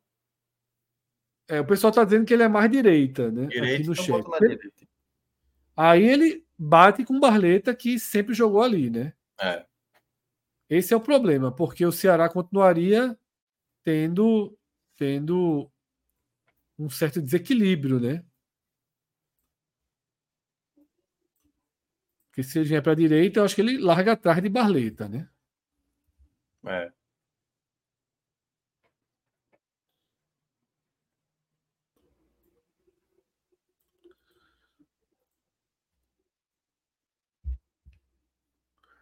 Esse é o desenho, né? É, tem um Pablo da base que o Bruno tá lembrando. Assim, alguns que vão acabar. Iago na defesa, o Jonathan já tá aí, né? É, Pablo Isso. também. Assim, mas não vão ser jogadores, acho que para início, né? De como o Ceará está tendo muitos jogadores contratados, eu acho que a preferência vai ser dos novos contratados. Acho que Pablo, infelizmente, não vai ter tanta chance. Vai demorar assim. muito a ter chance. Não vai demorar muito é. a ter chance. Né? É, vai ter que ter aquele jogo, aqui, mas... jogo, O jogo inútil da Copa do Nordeste, o jogo inútil do Campeonato Cearense, aí pode ser que ele tenha alguma possibilidade. Mas Pablo, Iago né, na defesa, é, o, o, outro lateral direito que está jogando, meu Deus, está fugindo todos os nomes agora o Zé, Zé Neto, tá jogando a copinha também, lateral. Ô, deixa eu fazer uma pergunta. Essa, essa leva de jogadores sul-americanos no Ceará. Como, como, como a gente trata, hein? Me surpreendeu, tá? O Ceará passou um recorte dessa janela com poucas contratações e chegou agora uma leva inteira né, de sul-americanos. Um, que é o Recalde, Recalde mais interessante, e outros ali para ver no que dá, né? Não contrata uma certeza, né? Não, não contrata uma certeza, mas também não esperava isso não do Ceará. Eu esperava realmente o mercado sem muito porque se a gente pega 2023, teve jogadores assim, né? É assim, jogadores de status. Não diria de, de uma garantia, né? Porque trouxe Jean Carlos, trouxe Chay, jogadores assim que têm o seu peso. E eu acho que nessa ideia que o Ceará está montando agora, na minha, na minha opinião, é muito mais visando o elenco sem muito desequilíbrio, né? Assim, ser uma coisa muito discrepante, um jogador muito fora do tom aí. E se você olhar a formação do time, realmente não tem aquele jogador muito. Né, jogador bilheteria, como fala, o jogador medalhão. Eu, ve, eu vejo que, assim, dos jogadores estrangeiros que o Ceará contratou recentemente, confesso que só o recalde, assim, que eu tenho uma, uma vaga lembrança, que eu não acompanho muito futebol internacional, mas é muito mais a ideia do encaixe, que eu acho que tem muito a ver também com Wagner Mancini e a nova diretoria, né? A nova composição do Departamento de Futebol do Ceará, que eu acho que está bem equilibrado, assim. Ainda acho que gera incertezas e vamos lá, tem duas formas de se olhar isso com o resultado posto. Não dando certo, a gente vai dizer como é que o Ceará vai trazer um cara sem assim, porque o Barcelona, por exemplo, ele não tem números significativos assim muito grandes tem assim, né, um, temporadas consecutivas se destacando, né? Vai se encaixar, né? Mas se der certo, por exemplo, vai ser uma boa aquisição. O talvez não tenha pagado tão caro para trazê-lo e o jogador se encaixa muito bem nesse aspecto. É assim, não era o tipo de novo que eu esperava. Eu até imaginava algo desse tipo. Dizem até que o Ceará ainda vai atrás de um outro camisa 9. Agora eu não sei qual é o perfil desse outro camisa 9. É um jogador mais tarimbado, mais experiente, é um jogador com rodagem no Brasil, um jogador mais jovem, tudo mais. Então, eu confesso que eu tenho, eu não tenho me desagradado, mas também não tenho me enchido os olhos, certo? Eu acho que o que eu tenho mais gostado do Ceará é muito mais o discurso interno, da maneira como se pensa fazer o futebol desse ano, do que propriamente, sabe, fazer aquelas coisas de jogar para a galera. Eu acho que o Ceará está mais, mais pé no chão nessa temporada, mas não sei se vai dar certo na prática. Mas eu achei. É que eu, quando você vai para o mercado sul-americano, da terceira prateleira, da quarta prateleira, da quinta prateleira, eu acho um pouquinho perigoso, tá? Eu acho um pouquinho perigoso. E eu fiquei com essa sensação vendo esses últimos nomes do Ceará, tá? É, porque o Ceará, de fato, vem, vinha com contratações para uma Série B de alto peso. Né? Porra, Saulo Mineiro, a volta dele foi um alto peso, Barleta. Né? O Ceará vinha contratando nesse. Você a gente citou aqui o Castilho chegar como chegou, né? Jean Carlos. O Ceará vinha num, num padrão de investimento e eu acho que é uma queda natural, obrigatória. A gente sabia que o Ceará teria que baixar o padrão. Aí o que é que eu sinto? Que nessa redução de padrão, o Ceará não encontrou opções interessantes no Brasil e se aventurou para a prateleira do alto risco na, no mercado sul-americano, né? É um pouco do que eu vejo assim. São jogadores é, é, é, é de pouca. Porque, assim, é, eu não vi valores ainda. Eu acho que os, os dois atacantes, no caso, tanto o Facundo, o Facundo, Facundo é, Castro, Castro e o, o, e o Barceló, é, eu não sei se eles são tão caros assim, entendeu?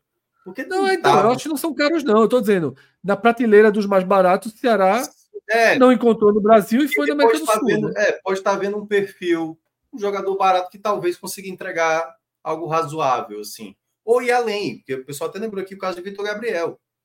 E aí eu acho que também tem a ver muito com o tipo de jogo. O Vitor Gabriel se encaixou, acho que muito no Ceará, acho que muitos torcedores do Ceará vão entender isso. O perfil de atacante que dá certo no Ceará não é bem o, o atacante parado, sabe? O fixo, não. É o atacante que, que, que marca em cima, entendeu? Tem mais mobilidade. Não é o nove tradicional, aquele né, Jael, como já passou pelo Ceará. É o, é, o, é o nove que consiga realmente fazer pressão no adversário. Tanto que Kleber conseguiu fazer isso em determinado momento, né? Mas é um jogador que tem a fazer. O Barcelona, e os, os vídeos que eu vi, porque eu confesso que eu não conhecia o jogador, parece um jogador que não desperdiça tanto chance. Mas nesses vídeos também, né? Só mostra o melhor do melhor do cara. Né? É, nesses vídeos, meu amigo, já chegou muita coisa. É. Mas assim, nem no vídeo dele também encheu os olhos a ponto de, pô, olha a qualidade de finalização do cara, sabe? Mas ele mostrou, aparentemente, ter um bom senso de posicionamento. Né? Então, o que. Por isso que eu falei, volto a frisar.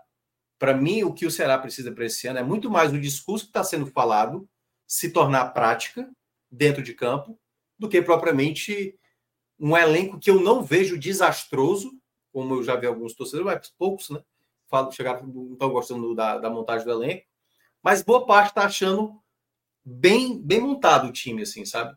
Sem muito, muito auê, assim, de tipo Danilo Barcelo, sabe? Trazer uns caras assim que tem uma certa rodagem, que você vê que está em declínio, como era o caso do Chay, que você via que tinha uma oscilação ali. Aqui não, aqui você pode estar tá vendo um jogador que está recebendo uma grande oportunidade, né? Um formato de uma competição que talvez vá se encaixar. E aí, por isso que eu quero ver na prática, porque eu não conheço praticamente esses dois jogadores aí, do, os dois uruguais, né? É. Vamos ver, né? Vamos ver, porque de fato eu acho que o.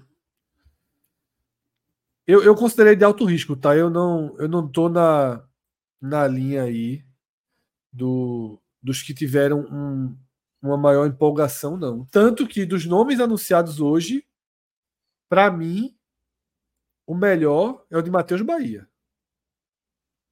Matheus Bahia, para mim, foi uma grande contratação do Ceará. Desses que chegaram, eu acho que o Ceará foi bem em Matheus Bahia, em Mugni, porque as, a multifunção de Mugni é interessante, e em Recalde, que estava no momento de valorização. É um cara em alta na carreira, numa valorização. Aí eu concordo. Nos demais, acho que o Ceará entrou para a área de risco. Tá? Não está contratando né, Por exemplo, jogadores. Lateral direito, eu acho que é uma. Se eu fosse apontar agora um, um, uma posição que eu vejo assim, meu, nossa, que tá, tá, tá difícil. A lateral direita. Eu acho que o Rai Ramos tem muito pouco para a gente dizer que está resolvido aí a lateral direita. Muito pouco. Não, total, total, total. É. Eu vejo alguns torcedores aqui falando: Bruninho joga muito, é o meio rápido e habilidoso. Bruninho é horroroso. Mas é, eu, é que eu tava te falando no off, né? Um ice grande hoje. É. Porque. Bruninho fez uma temporada nota 6 no Guarani. Tá? E aí deu. Veja só, Bruninho não se firma em canto nenhum na carreira inteira. Inteira. Tava, até no confiança, ele perdeu espaço, pô. Eu tava até olhando é porque assim, é, é, complicado às vezes a gente fazer análise de, por exemplo, né, o, o esporte contratou o Romarinho. Se o Romarinho passar em um jejum sem fazer gols, assim, todo mundo sabe o porquê que o Romarinho é, porque o Romarinho nunca foi goleador, né? Os números Sim. dizem isso. É, então, cada, cada, cada jogador que você já meio que meio que uma temporada inteira você for observando, tentativa e tudo mais, às vezes vai para um clube e até consegue chamar a atenção. Eu lembro quando o, o Romarinho, por exemplo, né? o Gabriel Amaral, que ele passou pelo Fluminense, assim, meu Deus, um dos piores jogadores passou pelo Fluminense. No Fortaleza também não teve vida fácil, não. Depois ele conseguiu ali um momento bom e tudo mais. Bruninho, eu acho que a visão que a gente acabou tendo dele dessa Série B é que, pelo menos aqui, né? Pelo que eu vi muita gente aqui, e eu até concordo, é que dentre os jogadores ali do Guarani, ele era um jogador que tinha um pouco mais de atitude em termos de pegar a bola, é o que ele menos tem. Vocês vão ver. É o que ele menos tem. Não, pois é. Ele, ele tem. O que é que ele tem? Bruninho, Bruninho é um jogador desses meias que jogam próximos da área. Certo? Ele é um jogador que pega a bola e tem uma capacidade ok de dar um drible e uma definição. Então ele é um meia, por exemplo, que chuta. Ele é um meia que está mais, mais perto da área. Só que ele é um cara que você nunca pode contar, por exemplo. Veja só. É, por mais que ele tenha ido bem no Guarani, por números, por muito mais por números do que por ter feito o Guarani jogar e assim vai. Ele é um cara que até então na carreira só tem frustrações. Até então na carreira, tá? E aí o torcedor do Ceará faz assim, porra, jogou bem, não sei o quê. Marlon que saiu do Ceará, jogou muito mais no Novo Horizontino do que Bruno. Mas é muito eu mais. eu acabei de falar. É. e levou o Novo Horizontino e levou o Novo Horizontino para um perfil de campeonato, um perfil de futebol jogado muito maior do que o do Guarani. Mas é exatamente Chico, isso. Eu... Chico jogou mais. Mas é isso que eu estava dizendo. Como você viu, você teve uma temporada passando raiva com o Bruninho.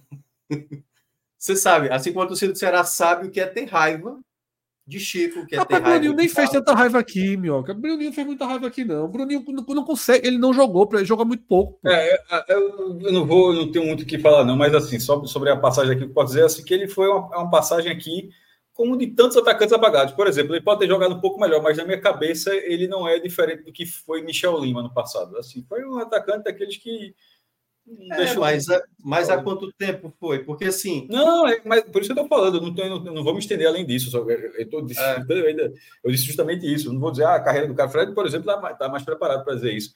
Mas a, a, passagem dele no esporte, que obviamente só uma passagem, é, para ter passar, uma passagem. Eu, eu tem um estilo da Série B dele pelo Guarani.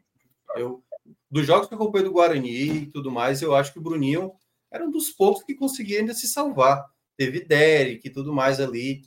O Guarani era um time. E aí é que tá. Pronto, quero. Isso que eu, ia falar da outra vez, acabei esquecendo.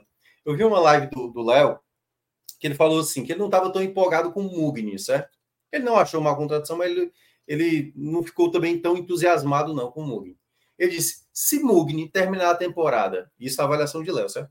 Se Mugni terminar a temporada como o melhor jogador do Ceará, é porque deu problema. Porque Mugni nunca é protagonista em clube nenhum. Quando ele é protagonista, é porque o time está muito mal, a ponto dele ser considerado um jogador. Meia verdade. Valeu. Meia verdade. O esporte, ficou com o Mugni, não foi, Fred? Eu estou ficando doido. Como é, Cássio? O esporte, não, o esporte ficou com o Mugni. É, é, não foi rebaixado com o Mugni, né? Não, ficou. Então, essa mesma. Ele, ele, e ele foi um destaque, viu? o esporte escapou. Só não, assim, mas, mas, mas o time era mal, o time era mal. O Bahia, horroroso, o Bahia subiu, horroroso. o Bahia subiu e escapou com ele. Horroroso, horroroso. É isso que eu estou dizendo. O é, Mugni jogou a última rodada do Bahia. É, mas é, é porque a fala de Léo foi assim. Pro Mugni. Não, falei só brincando, falei só brincando, só para dizer. É, Mugni assim, para Bruninho. Mugni para Bruninho. É uma diferença. Não, assim. não, não. Essa passagem de Mugni no esporte e essa passagem de Mugni no Bahia, é. para a galera do filme, ele era uma piada por causa. Ele era uma piada, ele era uma piada por causa daquele passagem dele no Flamengo. Ver até Isso. aquele choque de cultura. Mas eu acho que é. talvez os caras nunca esqueçam aquilo, porque não precisam ver o que ele é. fez no esporte, o que fez no Flamengo. Mas para a gente, porque a gente pegou essa piada também. Quando ele, quando ele chegou no esporte, ele chegou com essa piada. Eu, eu acho que essa piada não existe hoje mais, não. Aqui não. Eu acho que quando você fala de mundo, você está falando de jogador útil. Você não está falando Muito útil, da, não é, Eu acho que você trata dessa forma já. Pelo menos aqui útil. Deixa eu falar de Bruninho, porque a galera no chat está dizendo, ah, estão tirando o cara porque o cara jogou no esporte. Veja só, Bruninho, tá? Veja só, virou profissional tá? Virou profissional. Promessa do Atlético Mineiro tal não se firma. 2020, três jogos no Atlético. Veio para o esporte, foi onde mais jogou na carreira. Em 2020 no Atlético tinha nem como ele jogar, pô. 21 jogos. Confiança, 17 jogos. Juventude, 16 jogos. CRB, 13 jogos. No Guarani foi onde ele jogou. Até então, ou seja, o cara que tem 13 jogos é reserva, certo? Só para deixar claro. 13 jogos, 16 jogos, o cara é reserva. Então, assim, até 2023 ele foi reserva do CRB, do Juventude, do Esporte. No Confiança, ele chegou a ser o melhor jogador do Confiança e depois parou de jogar. Então, ele tem o 2023 o melhor momento dele. E aí o Ceará pode dizer: não, eu vou acreditar que daqui para frente ele mudou, ele virou a chave tá? E ok, você traz, mas não tragam achando que estão trazendo um cara que está surgindo. Mas eu acho que ninguém, é um mas, eu ninguém é, mas eu acho que ninguém, eu acho que tá, eu acho que o elenco do Ceará, por isso que eu falei, o elenco do Ceará não vai ter isso. O elenco do Ceará não vai ter isso. Porque isso era algo de 2023, por exemplo. Não, o ó, Jean Carlos, camisa 10. Não deu certo. Teve um momento que a torcida não aguentava ele ser titular. Não, agora Chay, e não foi, entendeu? Castilho, que teve um momento bom e tal. Então, assim, eu acho que a ideia, por isso que eu falei, a questão não é os nomes que o Ceará está contratando, é como isso vai ser na prática. Porque se a gente for olhar em termos de elenco, vamos voltar para a Série B do ano passado e vamos ver, pô, tem elenco ali que vamos combinar, né? O, o, se você pega o time do Vitória e bota no Ceará, a torcida não ia gostar, pô. Nem, nem se fosse, ó, pega um Vitória campeão, os mesmos jogadores que participaram. Eu prefiro o Ceará. Não, é isso que eu estou dizendo. Porque depende muito mais é de como, por exemplo, o Bruninho ele não precisa ser o grande nome do elenco, não. Bruninho tem que encaixar no contexto da maneira que o time joga. Entendeu? É. Ele tem que ser um jogador sei, útil. É. Um jogador útil, entendeu? Agora, assim, porque fica parecendo. Eu acho que vai ser mais uma temporada de 13 jogos dele. Mais uma temporada de 13 a 15 jogos dele. Não, mas não, não na última, né? No Guarani ele jogou muito, pô. Não, então, vai ter mais uma temporada de 13 a 15 é. jogos. Porque ele não vai ser titular. É, ele não vai ser provavelmente titular, não. Né? É, se for disputar com o Recalde, vai, ele vai ser. Titular, o Recalde deu errado demais, concorda? É, isso, o Ceará vai ficar fazendo o quê com o Castilho?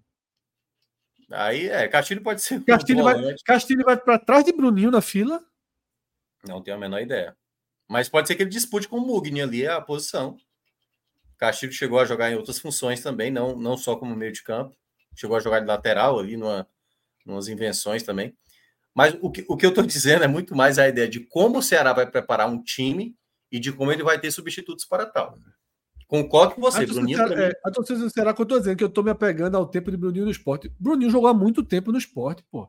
Ele já passou pelo CRB, já passou pelo Confiança aqui do lado, a gente viu jogar, tá? Pelo amor de Deus, o cara não jogou no CRB, não foi no esporte, não, pô. No esporte ele até jogou, é o que eu digo, veja só. No esporte ele foi até razoável. No esporte ele foi até razoável. Mas do esporte ele foi por confiança. Tá? É, mas ele agora, não, agora... Eu, eu, entendo, eu entendo. Porque, assim, se a gente pega o Romarinho, volta, volta o Romarinho foi bater no Fluminense. Aí ele foi pro Globo do Rio Grande do Norte. É. E aí depois se tornou um jogador útil, entendeu? É porque assim, na Bruninho prática. Era é uma como... joia do Atlético Mineiro. Bruninho era uma joia do Atlético Mineiro. Sim, exatamente. Uma joia. Mas vários não consolidou. Assim. Tem vários jogadores assim. Pego. É, tem vários jogadores assim. Pego. Que você. Porque assim, quando você. Eu acho que. Eu não gosto muito, às vezes, da contratação, só aquela contratação que tem um pouco de peso, o peso por conta do contexto atual. Às vezes, um jogador meio que está meio relegado assim, você consegue recuperar. Mas tudo parte se você consegue fazer um planejamento de um time dentro de campo que consiga render. Porque Crispim, por exemplo, quando chegou no Fortaleza, se tornou o melhor jogador daquela temporada 2021, ele estava ali jogando pelo, também pelo Guarani, estava fazendo alguns gols ali, nada que chamasse atenção. Moisés, de uma certa maneira, chamava um pouco a atenção. Mas... Moisés era bola, pô. Cara, é, mas era bola, não pô. Ponto assim de ser uma. Sei lá, eu não acho que era algo a ponto de todo mundo lutar por ele, não. Acho que tinha uma concorrência ali. Mas eu acho, assim, Bruninho para mim foi um dos destaques da Série B. Eu acho natural. Eu acho que foi, pô. Não, não foi o melhor, só estou dizendo. Mas foi um dos destaques. Não, Marlon, veja só, ele foi um destaque, mas Marlon também foi. Mas é, Roberto foi. O bom jogador safado foi, pô. Eu só não tô tirando o método que Bruninho foi um bom jogador na Série B, pô. É. De um time que foi um time qualquer na Série B. Não, pô, o Guarani chegou a disputar, pô. Chegou a disputar, chegou a... mas foi um time qualquer na Série B, pô. É, mas quanto tantos outros, pô. Vários times. Exatamente. Mas Exatamente. ficaram ali acima, subindo, Mirassol, no Horizonte. Né? O próprio Vila Nova. que tá aí, décimo ó, colocado. Ó, ó, Lourenço, vou, vou pegar Lourenço. Lourenço, por exemplo, é um jogador que talvez ter feito, para mim, fez melhor uma Série B do que, do que Bruninho, Lourenço. E Lourenço foi contratado e é isso mesmo, foi um dos destaques do Vila Nova, pegou o jogador. Acho que é muito parecido, assim. Agora, claro, né? Cada um no seu patamar. Bruninho realmente ele teve ali, agora tá vendo o Guarani uma talvez uma projeção de, de crescimento. Se ele crescer mais, Veja, eu, acho, eu acho assim, se o, se o se o se Bruninho acerta hoje com o Goiás, tá? Com Goiás que caiu. Era ok, assim. É porque o Ceará acostumou a gente com contratações de maior peso. É isso que eu estou dizendo. Eu não vejo o Bruninho como foi a chegada de Castilho, como foi a chegada de Ricardo. Ah, mas eu pra acho mim, que o Ceará não vai fazer ele isso. Ele vem para compor. Se ele vier para compor, o Ceará está dando uma chance para ver se ele vai desenvolver o 2023 dele. O 2023 melhor dele é uma curva fora da lógica na carreira ou é início de uma um amadurecimento do jogador, por exemplo, um amadurecimento tardio do jogador. Mas, mas você não, não acha vale que fazer aposta? Mas você não acha que as outras contratações estão muito parecidas com isso, não? Porque Ailon, por exemplo, não teve um acho, ápice acho técnico, parecido, entendeu? Acho.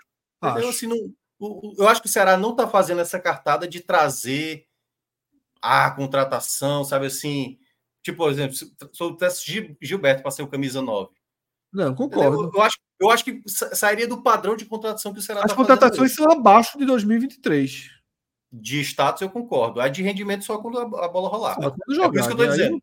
É, é por isso que eu estou dizendo. Eu acho que está mais coerente, mais pé no chão o Ceará nesse momento de montar uma equipe que seja mais mais dosada, sabe? Assim, com, sem, sem muitas é, brechas grandes, como foi, por exemplo, o sistema defensivo do Ceará. O Ceará se propôs muito do meio para frente, no ator tinha vários meias. Eu ainda não tenho essa visão, não, Minhoca. Eu ainda não tenho essa visão, porque ainda está faltando volante. Ainda está faltando não, eu volante. Sei tá, eu sei que tá. Eu só estou dizendo assim: o Ceará fez muito errado em 2023, porque ele tinha Bissoli, ele tinha Nicolas, ele tinha Vitor Gabriel momento, ele tinha Kleber, Aí foi entulhando, entulhando, entulhando, entulhando. E nesse momento, não. O Ceará ele vai trabalhar com a quantidade, vai tentar complementar com o pessoal da base. E eu acho que quando chegar um, um, futuro momento, tipo, opa, tem problema aqui. O atacante não deu certo. Ou os pontos aqui, o lado direito está dando errado, o lado esquerdo está dando errado. E aí eu acho que vai corrigir. Eu não consigo enxergar no Ceará nesse momento mesmo estando abaixo em termos de status de alguns atletas, o Ceará vulnerável, assim. Pode ser que seja, mas por enquanto eu não consigo enxergar. Eu acho que o Ceará, nesse elenco que a gente está vendo na tela, ele precisa de, alguns, de algumas questões. Uma, eu acho que não dá para ficar com Castilho disputando posição de reserva, com Saulo Mineiro e Janderson disputando posição de reserva. São jogadores caros, são jogadores caros, e que aí vai, vai pesar muito no orçamento, no orçamento pequeno, numa, numa, numa, numa receita apertada, jogadores que vão brigar para ser reservas. Então, eu acho que o Ceará tem que entender né, de forma melhor o potencial de uso de Saulo, Janderson e Castilho. Eu acho que esses três aí precisam ter um entendimento melhor sobre eles. Tá? Não, eu ficar com os três no desenho atual, em que Recalde vai ser a primeira opção e Bruninho chegando vai passar na frente de Castilho, e Bruninho chegando vai passar na frente de Castilho, quanto é que Castilho recebe? Tá? Quanto é que Janderson recebe? Quanto é que Saulo recebe? Então o Ceará tem que tem que encontrar um destino aí para esses jogadores para equilibrar um pouco a conta. Tá? E tem que ver a dupla de zaga, o sistema defensivo como vai funcionar agora. Há uma melhora significativa nas duas laterais, que foi um dos calos do Ceará de 2023. É. Né? Raí Ramos e Matheus Bahia já é melhor do que o que tinha. É. Já é melhor do que o que tinha. É, eu, eu, sempre gosto de ponderar, porque às vezes quando o negócio está tão mal, tão mal, não é trazendo mais ou menos que muitas. Não estou falando de Matheus Bahia, estou falando de Raí Ramos. É, eu tenho dúvidas ainda sobre a lateral direita. Tenho muitas dúvidas ainda eu sobre também a lateral tenho, também tenho, é? também tenho.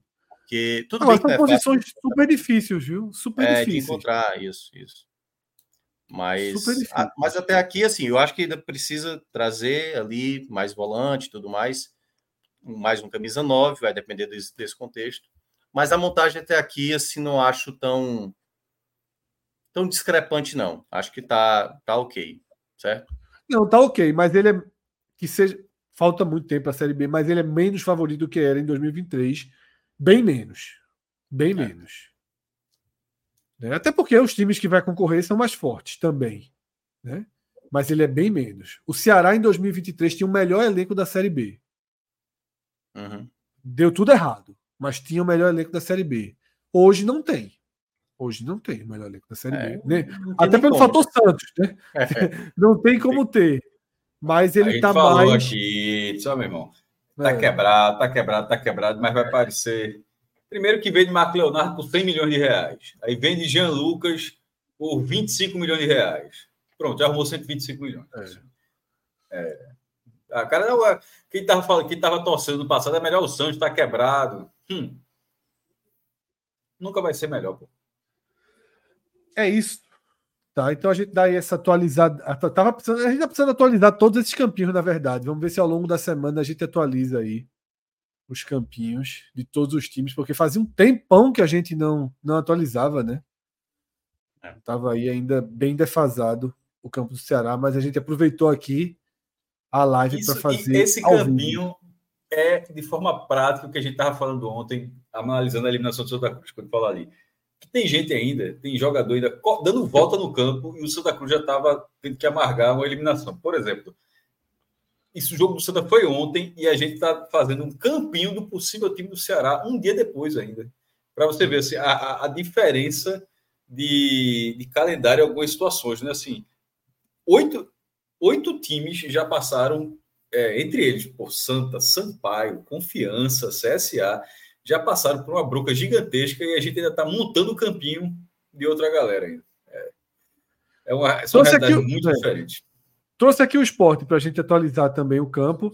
Você vê que na última atualização é, é Romarinho nem estava ainda certo. É, e pela, pela, pela cobertura do, dos treinos, pode ser até um 3-5-2 também, viu? É, exatamente. A gente tá mantendo por aqui, mas na hora que vir jogar, se virar 3-5-2 mesmo, a gente vai atualizar o campo aqui pro 3-5-2, que é como o treinador sempre trabalhou. A gente alertava isso, né? Que tinha uma grande chance é, não de tem surpresa, não. O cara trouxe e é isso mesmo, pô. Um 3-5-2. Eu gosto do 3-5-2, inclusive. Eu gosto de qualquer escalação que funcione. Assim, porra, é... Como é o nome do volante que o Sport está trazendo? Vocês trouxeram o hoje cinco, no programa? O 532 Ventura era maravilhoso. É o Domingues, né? É Domingues. É não? Qual é o nome do volante, Cássio, que o Sport... 532, você chutou uma bola na barra. Aquilo, era, aquilo ali, era, aquilo ali aquilo ficou na Série A. É. Diz. O volante que o Sport vocês trouxeram já hoje na, no, no mercado, qual é o nome do... É, é o que... Agora vou ter que, vou ter que abrir. Domingues ou Fernandes? Eu nunca sei. Ou nem, ou nem o Para não ter perigo de confundir. Fabrício Domingues. Domingues, é. do Racing. Que para mim chega a reserva, viu? Não sei. É, é, embora o treinador estivesse no Peru, mas sendo, sendo argentino, então o mercado. O que a gente foi falar do Não sei se você chegou a assistir o programa hoje, Fred. Falar é, bem rápido. O, o, o que foi dito era o seguinte: de que até demorou para chegar alguém com o aval do treinador. Totalmente. E, e, que me surpreenderá se for o único. Se ao final da janela esse tivesse sido o único jogador argentino, um jogador mais próximo à realidade de Souza nesse momento, me surpreenderá. É, então, acho que ele, foi, ele, chegou a essa contratação e deve chegar outras ainda. Pelo menos mais duas, assim. Mas eu não, eu não, não, nesse caso, não é informação. É simplesmente, eu estou falando uma questão lógica assim, do treinador trazendo, porque não é um treinador que não é um treinador estrangeiro que está radicado no Brasil. É um treinador estrangeiro que está fazendo seu. Ele está entrando no Brasil, no mercado brasileiro pela primeira vez. Então é natural que ele tenha alguns jogadores de confiança que, ele, que consigam exercer o, o, plano, plano de jogo que ele tem a, e que ele quer implantar no esporte. Então, assim, esse é um jogador que nem estava no, no, no, time dele, mas que, que, mas que acho que outros deve, deverão chegar, Fred. E isso não fala de titularidade, fala simplesmente jogador de confiança. O cara pode chegar um jogador que, que, que, encaixa bem em determinada situação de jogo, enfim. Né, pra, né, não é questão de tá, vai, vai chegar para ser titular, mas que vai chegar com mais aval do treinador do que simplesmente jogadores que ele que a comissão técnica, que o departamento de, de, de, de, de scout do clube passou com todas as características aqui, ó, aquele jogador que você pediu, a gente encontrou esse perfil, serve, ele pronto, tá avalizado, mas que não tenha sido um jogador que ele acompanhou tanto assim. Isso. E aí o problema do esporte está todo no ataque, né? Não pelas, até pelas lacunas, né?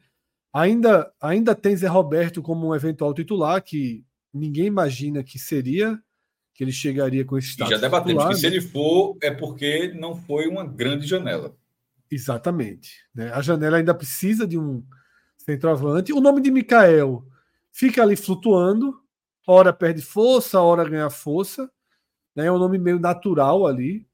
Presta, meu irmão, o, o, o, que o empresário disse que chegou a ter a proposta três vezes maior. Eu disse, meu amigo, então fecha, velho. Assim, não tem muito o que fazer, não, pô. Lógico. Só... só que não existe proposta três... maior para o Mikael, né? Não, não é não maior, existe, não. Né? Maior não, maior não. Três vezes. Assim, não tem muito o que fazer. Não adianta ficar, pô, fecha e já segue o jogo, meu irmão. É... Ninguém vai cobrir um negócio desse tamanho, não, pô. Exatamente, né? Então, é, é, você tem um, um, uma lacuna grande ali, né? Você ainda falta pelo menos mais um centroavante. É a vez da turma do Ceará que fala. Você estava falando de Bruninho? Toma aí, Zé Roberto. É, porra, no Ceará foi super mal. Muito tá mal no Ceará. Mal. Muito mal no Ceará. Muito mal. Uma frustração do Ceará, que inclusive investiu pesado nele, né? É uma frustração do Ceará. Jogador, é, é, é, inclusive, Ceará botou para rodar, né? Mas era um jogador que pertencia ao Ceará. Mas que todo mundo conhece bem, né? Todo mundo sabe que não é o cara que chega para resolver. Mas, mas se vale para Bruninho, vale para ele. Por exemplo, vale. ele não me convence, mas viveu um grande ano no Mirassol. O Zé, o Zé, eu acho que isso pode vir fazer uma camisa amarela aí, porque joga, sabe jogar com amarelo. É, fez um grande ano no Mirassol. Mirassol ele sabe jogar. É. Agora, eu, eu de, de situações distintas, eu acho que Ceará e Esporte eles têm situações parecidas para começar essa temporada, porque. Ora, só para dar uma Ceará... diferença, rapidinho, tá, Minhoca? Desculpa. 53 jogos em 2021, 40 em 2022, 43 ano passado. É o cara que joga. É um cara que é acionado. Fala, Minhoca. Não, eu queria falar porque assim, se o Ceará tem uma uma incerteza para saber como o time na prática vai funcionar, que é um time quase novo, né, que o Ceará vai colocar em campo, possivelmente com o Mancini, o esporte tem a questão do treinador, né? Então, por exemplo, é, essa essa dúvida aí que a gente acabou de ter com essa chegada do jogador do Racing, por exemplo, Domingues. Será que na cabeça dele Domingues já é um titular comparado a Felipe ou a Fábio, por exemplo? Entendeu? Será que ele já enxerga dessa maneira? Então, a, a gente não sabe. Eu soube, prática... eu soube que ele está fechadíssimo com o Fábio. Ele está encantado com o Fábio. É. E diz que, Aí... inclusive, inclusive, ele questionou.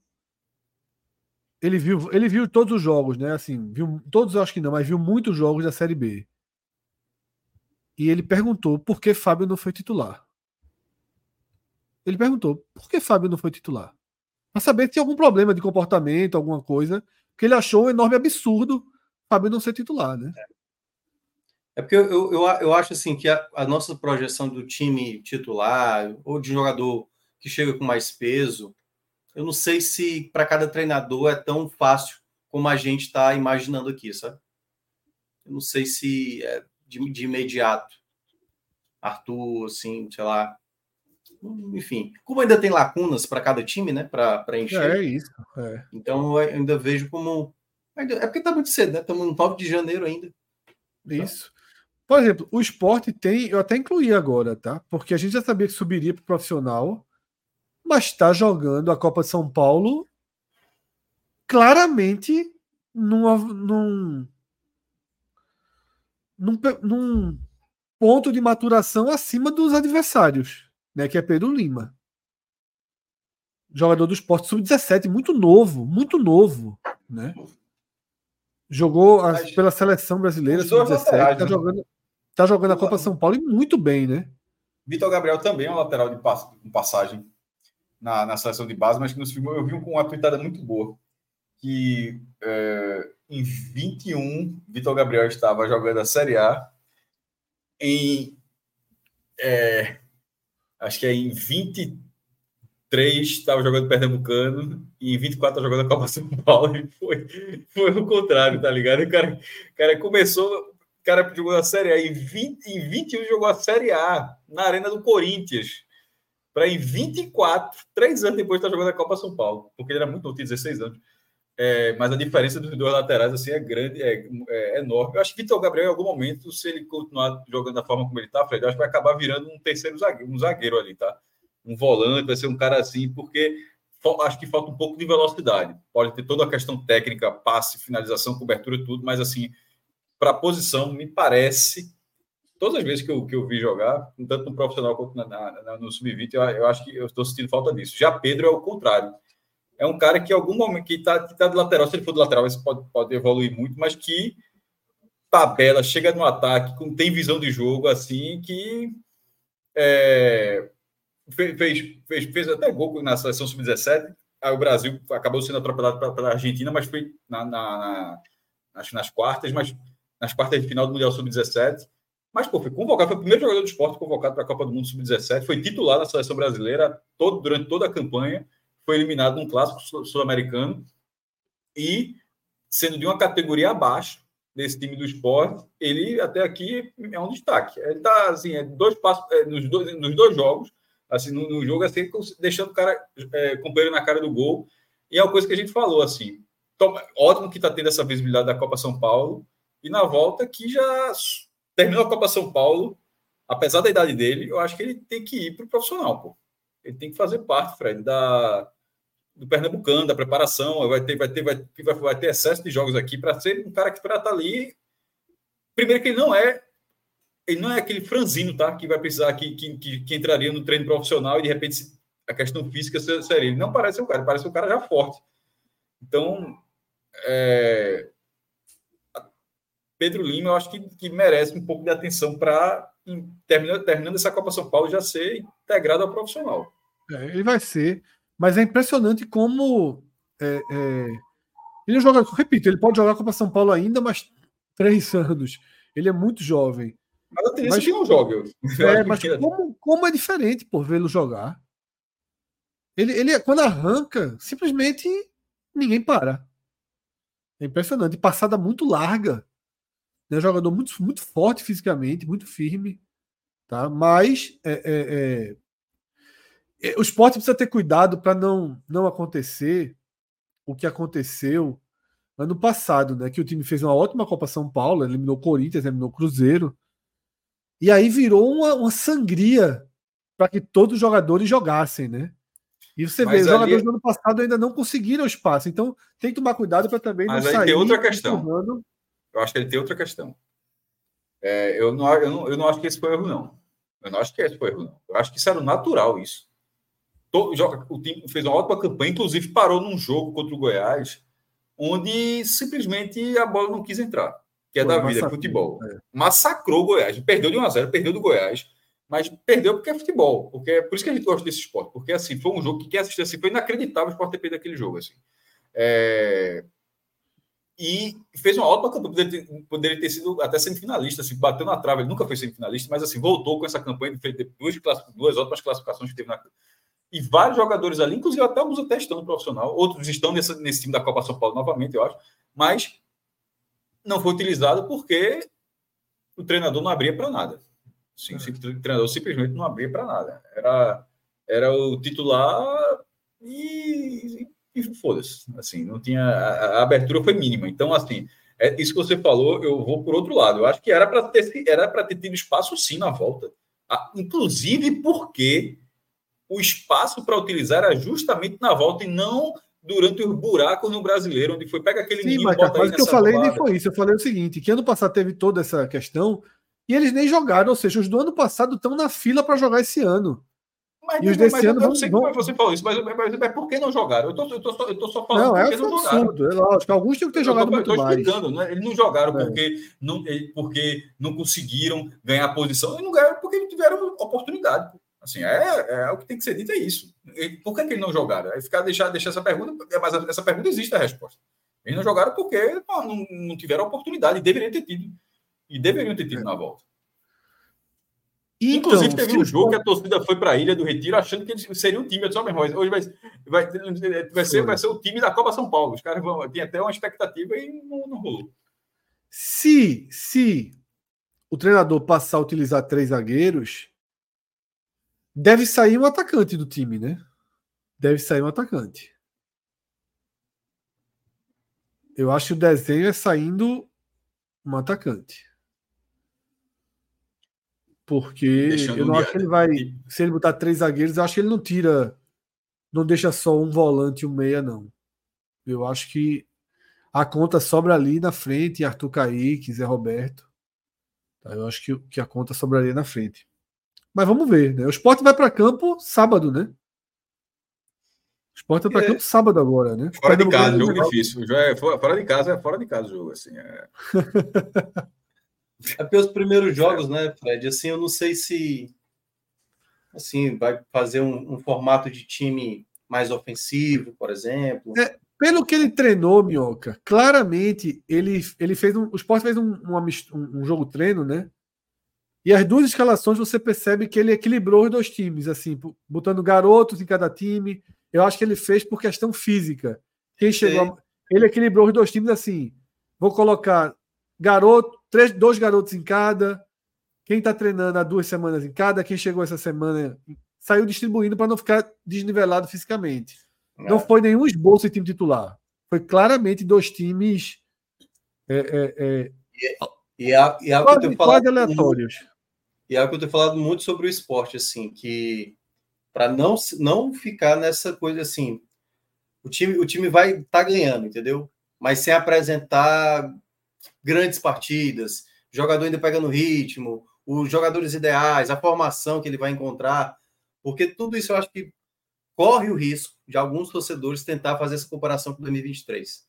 É, isso é a pior coisa que pode acontecer. Eu acho que vai, eu acho que vai ser menos minhoca, porque eu acho eu que vai espero, ser não, porque... eu, eu, eu, espero que a torcida entenda isso. Entendeu? Não, também, mas eu acho, mas eu estou falando com percepção, porque embora algumas matérias ainda a, a o próprio Globo Esporte tratam assim, ah, já tive matéria, acho que a própria a gente fez todo, NE, todo mundo já fez. O ataque é aquele tipo, a galera, não, a galera não compra muita ideia de que o ataque do esporte foi um ataque espetacular no que vem. Porque o ataque, no final das contas, farrapou. Passou os últimos meses farrapando e o esporte não subiu por causa de um gol ali. Ou seja, fez tanto gol e no final era um gol contra o Vitória um gol contra o Atlético, contra o Atlético Goianiense. Então, o processo de reformulação ele está acontecendo, ele está sendo, tá sendo tocado, tanto com a nova direção de futebol quanto com a nova comissão técnica, e está possivelmente uma nova forma de jogar.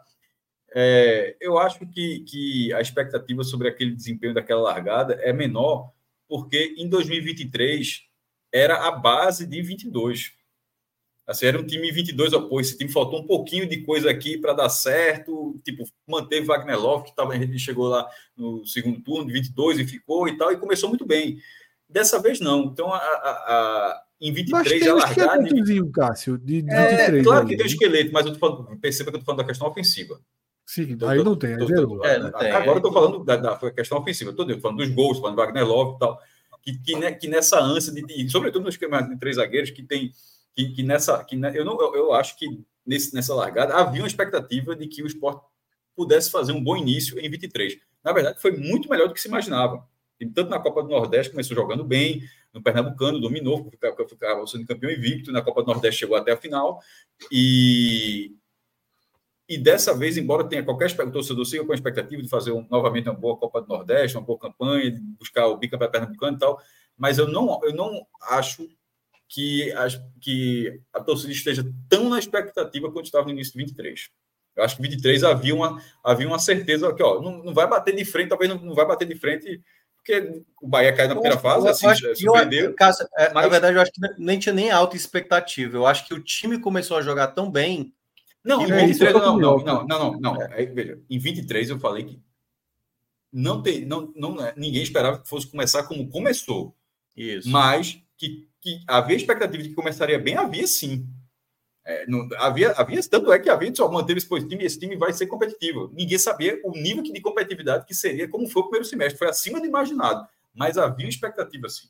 Agora, claro que todo mundo, aliás, todo mundo tem expectativa, quase todo mundo tem expectativa que seu time vai ter um, um, um bom início. Mas nesse momento eu acho que as primeiras rodadas, imagino eu, é mais de preparação mesmo. Preparação. Enquanto em 23 é. havia é, mais a capacidade de começar jogando bem.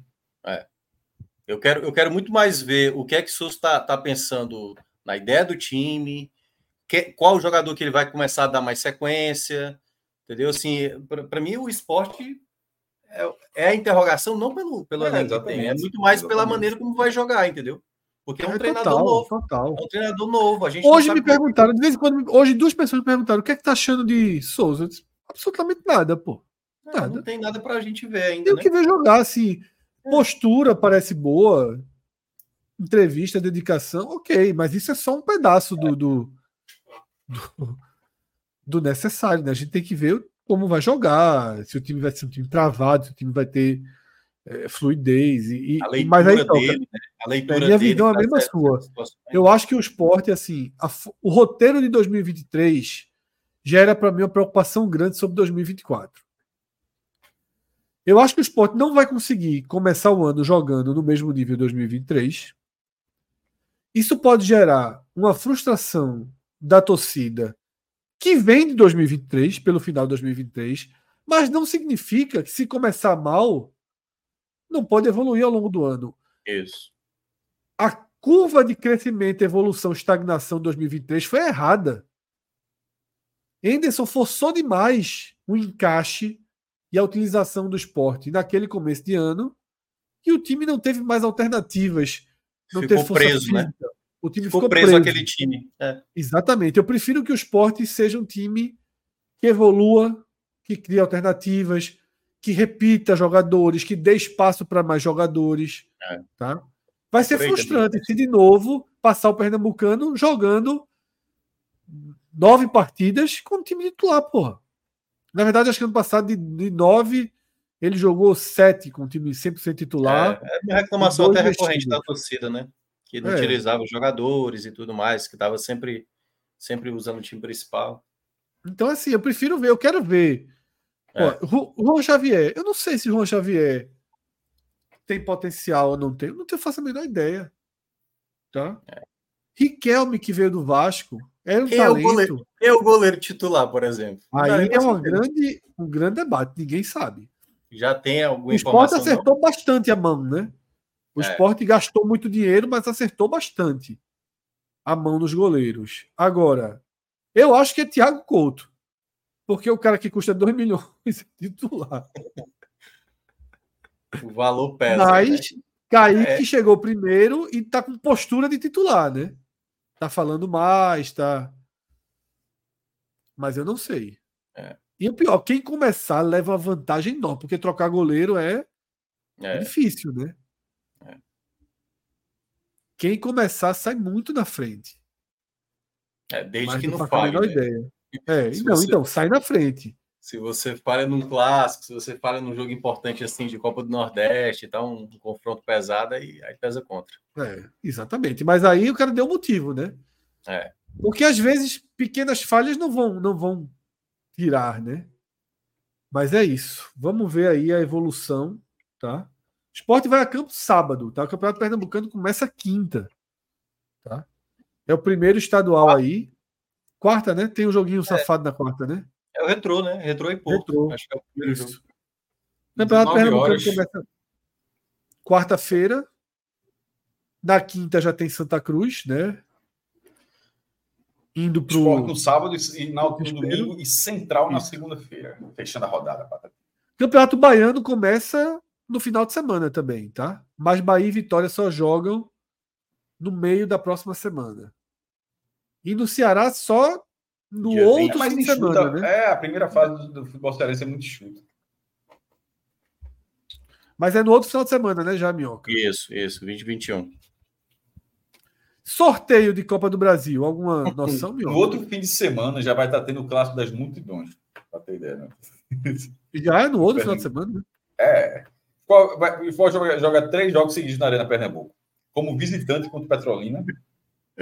Aí, como mandante contra o Retrô é, a Arena Pernambuco é o mando do esporte, né? Ali tá, tá, tá parado. É só que aí o Petrolina. A questão é que o jogo, na verdade, seria Paulo Coelho e, e Arena e Arena. Só que como o jogo foi para a Arena Pernambuco, aí vai jogar como visitante contra o Petrolina. Inclusive, o Petrolina botou aqui no ingresso. E joga depois contra o Retrô e contra o Santa, tendo o check-in, né? Deverá ter o check-in, que aí vai ter uma capacidade de ter público maior, porque, é, enfim, é só a escolha. Aí o Retrô na terça-feira e o Santa no sábado. Inclusive, o jogo do Santa é o primeiro jogo da Globo Nordeste. As duas, prime é, as duas primeiras rodadas só no Gold e no, na TV FPF. Mas, assim, como é gratuito, vai dar cara, vai, vai poder acompanhar os jogos aí do, do Náutico, do Santa, do Esporte, sem precisar ficar ouvindo o Pix. vai, poder ouvir, vai poder acompanhar na honestidade. Minhoca, é, só para a gente, já que falou um pouquinho de calendário, só para a gente é, atualizar. Sorteio de Copa do Brasil não se sabe, sorteio de Copa do Nordeste não se sabe. Inacreditável isso. Assim, é, é, é inacreditável. É Dinaldo, pelo amor de Deus. Assim, não é difícil, não. É, tem uma, é só marcar a data, pô. Dinaldo representa amanhã Dorival e vai conversar com o advogado dele. Pô. É, a pauta dele é essa. Meu velho, é, eu não tô, não tô nem no ponto, Minhoca, de que tá atrasado, porque isso está muito óbvio. Eu tô no ponto que não tem a data, porque tá de um jeito na CBF que a impressão que dá é que a gente pode acordar e a CBF mandar um link, ó, vai ser agora. Tipo, do jeito que tá, tá ligado assim. Não é só, vai ser tá sendo agora. Porque lá na sede da CBF só tá reportando. Tipo, como é que não tem ainda? 20, veja, a Copa do Brasil acho que começa dia 21 de fevereiro. É, na primeira semana, na, na é, é, vem 20 de fevereiro. E pô, passagem aérea de 40 times. É a logística de 40 visitantes. A do próprio mandante também, mas a sobretudo a logística dos visitantes, são 40 na primeira fase, são 80 times que jogam. É, e na Copa do Nordeste, que começa daqui a pouquinho, vai acabar a seletiva e não tem a data, se não tem a data do sorteio. É eu acho assim inacreditável. Não, assim, inacreditável. o correto, Cássio, é, é, após terminar a rodada do domingo, na segunda-feira já mencionaram quando é o sorteio. Inclusive, isso, isso sabe aquela regrinha da tabela? Lembra a tabela quando saltou o estatuto do torcedor, tem que botar dois meses antes e tal?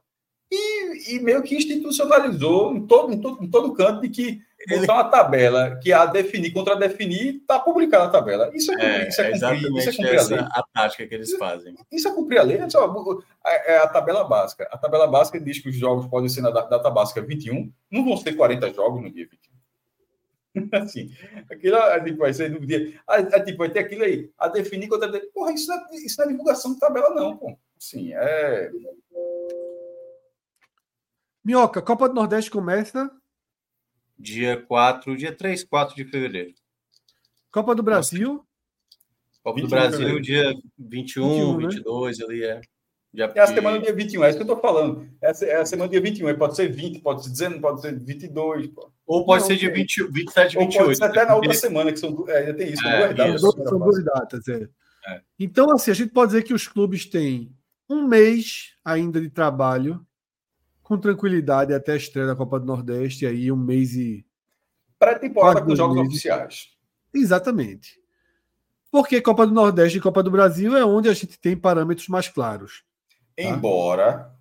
Era isso que eu ia perguntar. Mas. Embora, era isso que eu ia perguntar para vocês. Os é, estaduais, é, por o Santa Vaga, por Santa, por Santa Copa do Mundo, vaga de Copa do Brasil também. Santa Náutico ficaram fora da Copa do Brasil.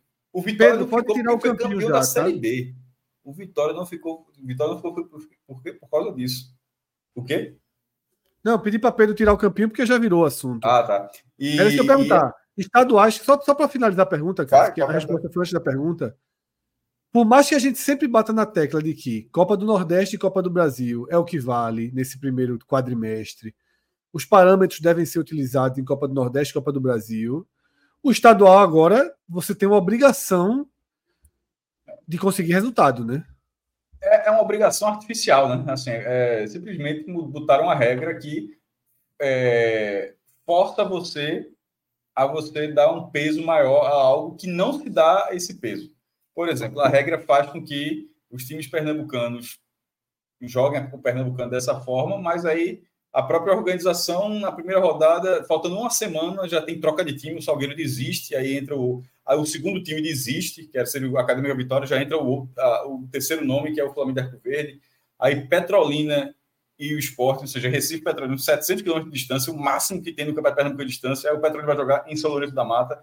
Então, assim, é, é Dentro desse cenário, dentro desse cenário, ainda que o regulamento diga que não foi não foi inversão, beleza, o regulamento tá realmente está dizendo que não foi inversão, mas tá, parece uma inversão, né?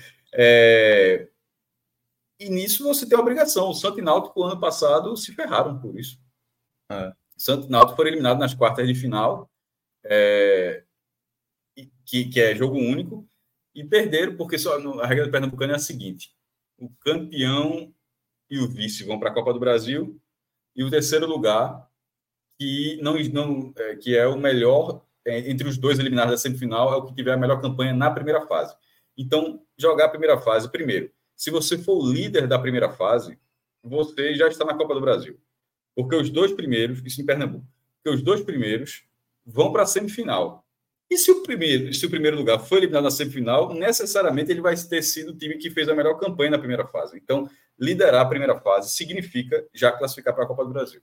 É, e você tem que ter uma, uma boa campanha para a fila andar e, e, chegar à sua vez, porque de repente esse time pode ir para a final, aí vai o segundo, aí o, o vice-líder também vai para a final, vai o terceiro. Então, é, é para ter essa situação, para você garantir a vaga que está fazendo falta para o Santos Final. E, e para a Série D, fizeram uma pequena correção, porque também era dando as vagas para a primeira fase, mas colocaram a, a, observação que se o time for campeão pernambucano, mesmo terminando em sexto, né, ou seja, é, é, se classificou em sexto, mas terminou campeão pernambucano, até o ano passado esse time não iria para a Série D. Tá aí no mundo, Fred. Esse time não iria para esse time não iria é para a Série D. Né? O que era loucura. É, o que é uma loucura. Aí pelo menos tem a observação, se for campeão pernambucano vai, que assim, eu acho é, um tanto óbvio que tem que ser dessa forma. Mas enfim, essa, essa é uma necessidade. Quanto à vaga da Copa do Nordeste, não. Aí realmente o ranking pesa mais do que a Pernambucana, até porque é, tem que ser campeão pernambucano para ir para a fase de grupos. Sim. A outra, a outra fase, a outra vaga via Pernambucana é para preliminar, é, para a seletiva, né? Através do estadual. Oh, depois, até... que é uma vaga que vem depois da vaga do ranking é, do Pernambucano. Da, desculpa, na vaga do ranking de Pernambuco. Até para passar aqui como é que é o começo do calendário das equipes, né? O Bahia, por exemplo, vai jogar os cinco primeiros jogos da temporada, é, são os é o estadual. Aí tem a estreia da Copa do Nordeste, um jogo do estadual, duas rodadas da Copa do Nordeste estadual, e aí pode vir Copa do Brasil ou a quarta rodada da Copa do Nordeste. O Fortaleza vai ter três jogos do estadual, começo da Copa do Nordeste, estadual, dois jogos, e já termina a primeira fase. O estadual do Cearense é a primeira fase é bem rápida, cinco jogos apenas. O Vitória é tal qual Bahia, o Ceará é tal qual o Fortaleza. Em Pernambuco são seis jogos do estadual até a primeira rodada da Copa do Nordeste. Isso vale para o esporte e para o Náutico. Lembrando que esporte Fortaleza. 6 de Bahia, 9, né? Já vai estar basicamente é. encaminhado né, a fase de é. classificação. É. A penúltima rodada do Pernambucano está marcada para dia 18 de fevereiro. É, e aí a gente não sabe se no meio de semana já vai ser a quarta rodada da Copa do Nordeste para o esporte, né? Ou vai ser o jogo da Copa do Brasil. Mas aí já no dia 25, até fevereiro, já tem terminado a primeira fase do Cearense, primeira fase do, do, do Pernambucano e do Baiano. Baiano terminando no começo de março. Primeiro final de semana de março. Então é, vai ser rápido mesmo, assim. Quem não quisesse complicar no, no estadual. É isso. Vamos para os superchats que ficaram pendentes aí. A gente tem superchats, um sobre o Náutico, tá? Boa noite a todos. O que vocês acharam da montagem de elenco do Náutico até então, Cássio? Algo aí a, a, a trazer sobre perspectiva? Eu, eu acho que está melhor do que ano passado. Rejuvenesceu o time de, de, de certa forma, tirou Souza, é, pra, que, que depois daquela situação, o, o lateral, Vitor Ferraz, e, e, deu uma rejuvenescida do time e pegou algum, alguns jogadores com, algum, com alguma idade ali batendo no estrita, mas com alguma experiência. É, tem uma aposta, uma grande expectativa em Bárcia. Eu acho que Bárcia tem o histórico dele, é um histórico de muitas lesões. É, assim, se ele, se ele tiver mais regularidade, é um jogador técnico, um jogador que o Náutico está na Série C, ou seja, para o que o Náutico vai fazer, pode é, ajudar bastante. É, eu acho que a escolha do treinador do Náutico foi uma boa escolha, assim, do, que, do que o Náutico poderia, poderia, do mercado o Náutico poderia fazer. É, e aí espera um pouco jogar, de, de jogar. Assim. No, Santa também, no Santa, a gente até debateu ontem, Fred, naquela questão do Santa, que quando gente está falando com o Arthur, pra, só para trazer um paralelo para a galera entender melhor, que o Santa foi eliminado. A bronca de ontem é que, é que havia um desfecho. Tipo, não era um jogo de turno onde o cara vai lá, empatou fora de casa, segue a vida. Ali teria um time sairia eliminado. Porque se fosse ontem, se ontem tivesse sido um jogo, é, ou pelo menos a ida, no mínimo, ou um jogo de ida para ter a volta, ou se fosse o jogo da primeira rodada da Copa do Nordeste, a torcida do Santa Cruz, mesmo cedendo o empate, o de 0-2 virar 2 provavelmente teria terminado aquele jogo satisfeita com o desempenho do Santa Cruz, porque para ser o primeiro jogo, o Santa Cruz não fez uma parte, o Santa Cruz fez, foi eliminado, mas não fez uma partida ruim. Então, dentro da expectativa de montagem do Santa, o Santa tá, vai juntar os cacos, mesmo em 7 de janeiro, vai juntar os cacos para tentar ir para o ponto principal, que é buscar a vaga na Série D de 2025. Para o Náutico, tem essa expectativa, agora voltando para o Náutico, é de, dessas primeiras rodadas para entender como é que vai ser o Náutico, é um time muito novo. O Santa ontem estreou 11. 11. O Santa, é, o Santa estreou um time inteiro ontem. O, o Náutico vai ser perto disso. O Náutico vai ser uma, é uma grande reformulação. É, mas dentro do que o Náutico tinha para investir, das carências que o Náutico tinha e do desafio técnico que o Náutico terá em sua principal empreitada, que não é a Copa do Nordeste nem o Pernambucano, é a Série C, é, eu acho que, que dá para dá para achar um time competitivo, sim. Agora, mais do que isso, é esperar para jogar. Mas a gente, a gente, a gente pode falar, é muito para falar depois de jogar, você fala antes também, naturalmente, só para não ser de obra pronta. Nesse momento, pelo que o está fazendo, eu acho que o está montando um time interessante, sim. Já vi montar coisa muito pior do que isso. Muito pior mesmo. Lembra, na última vez fez uma folha de um milhão no Pernambucano sem ter nem metade, nem metade do dinheiro para pagar a folha. Exatamente. Foi o time de dado. É isso.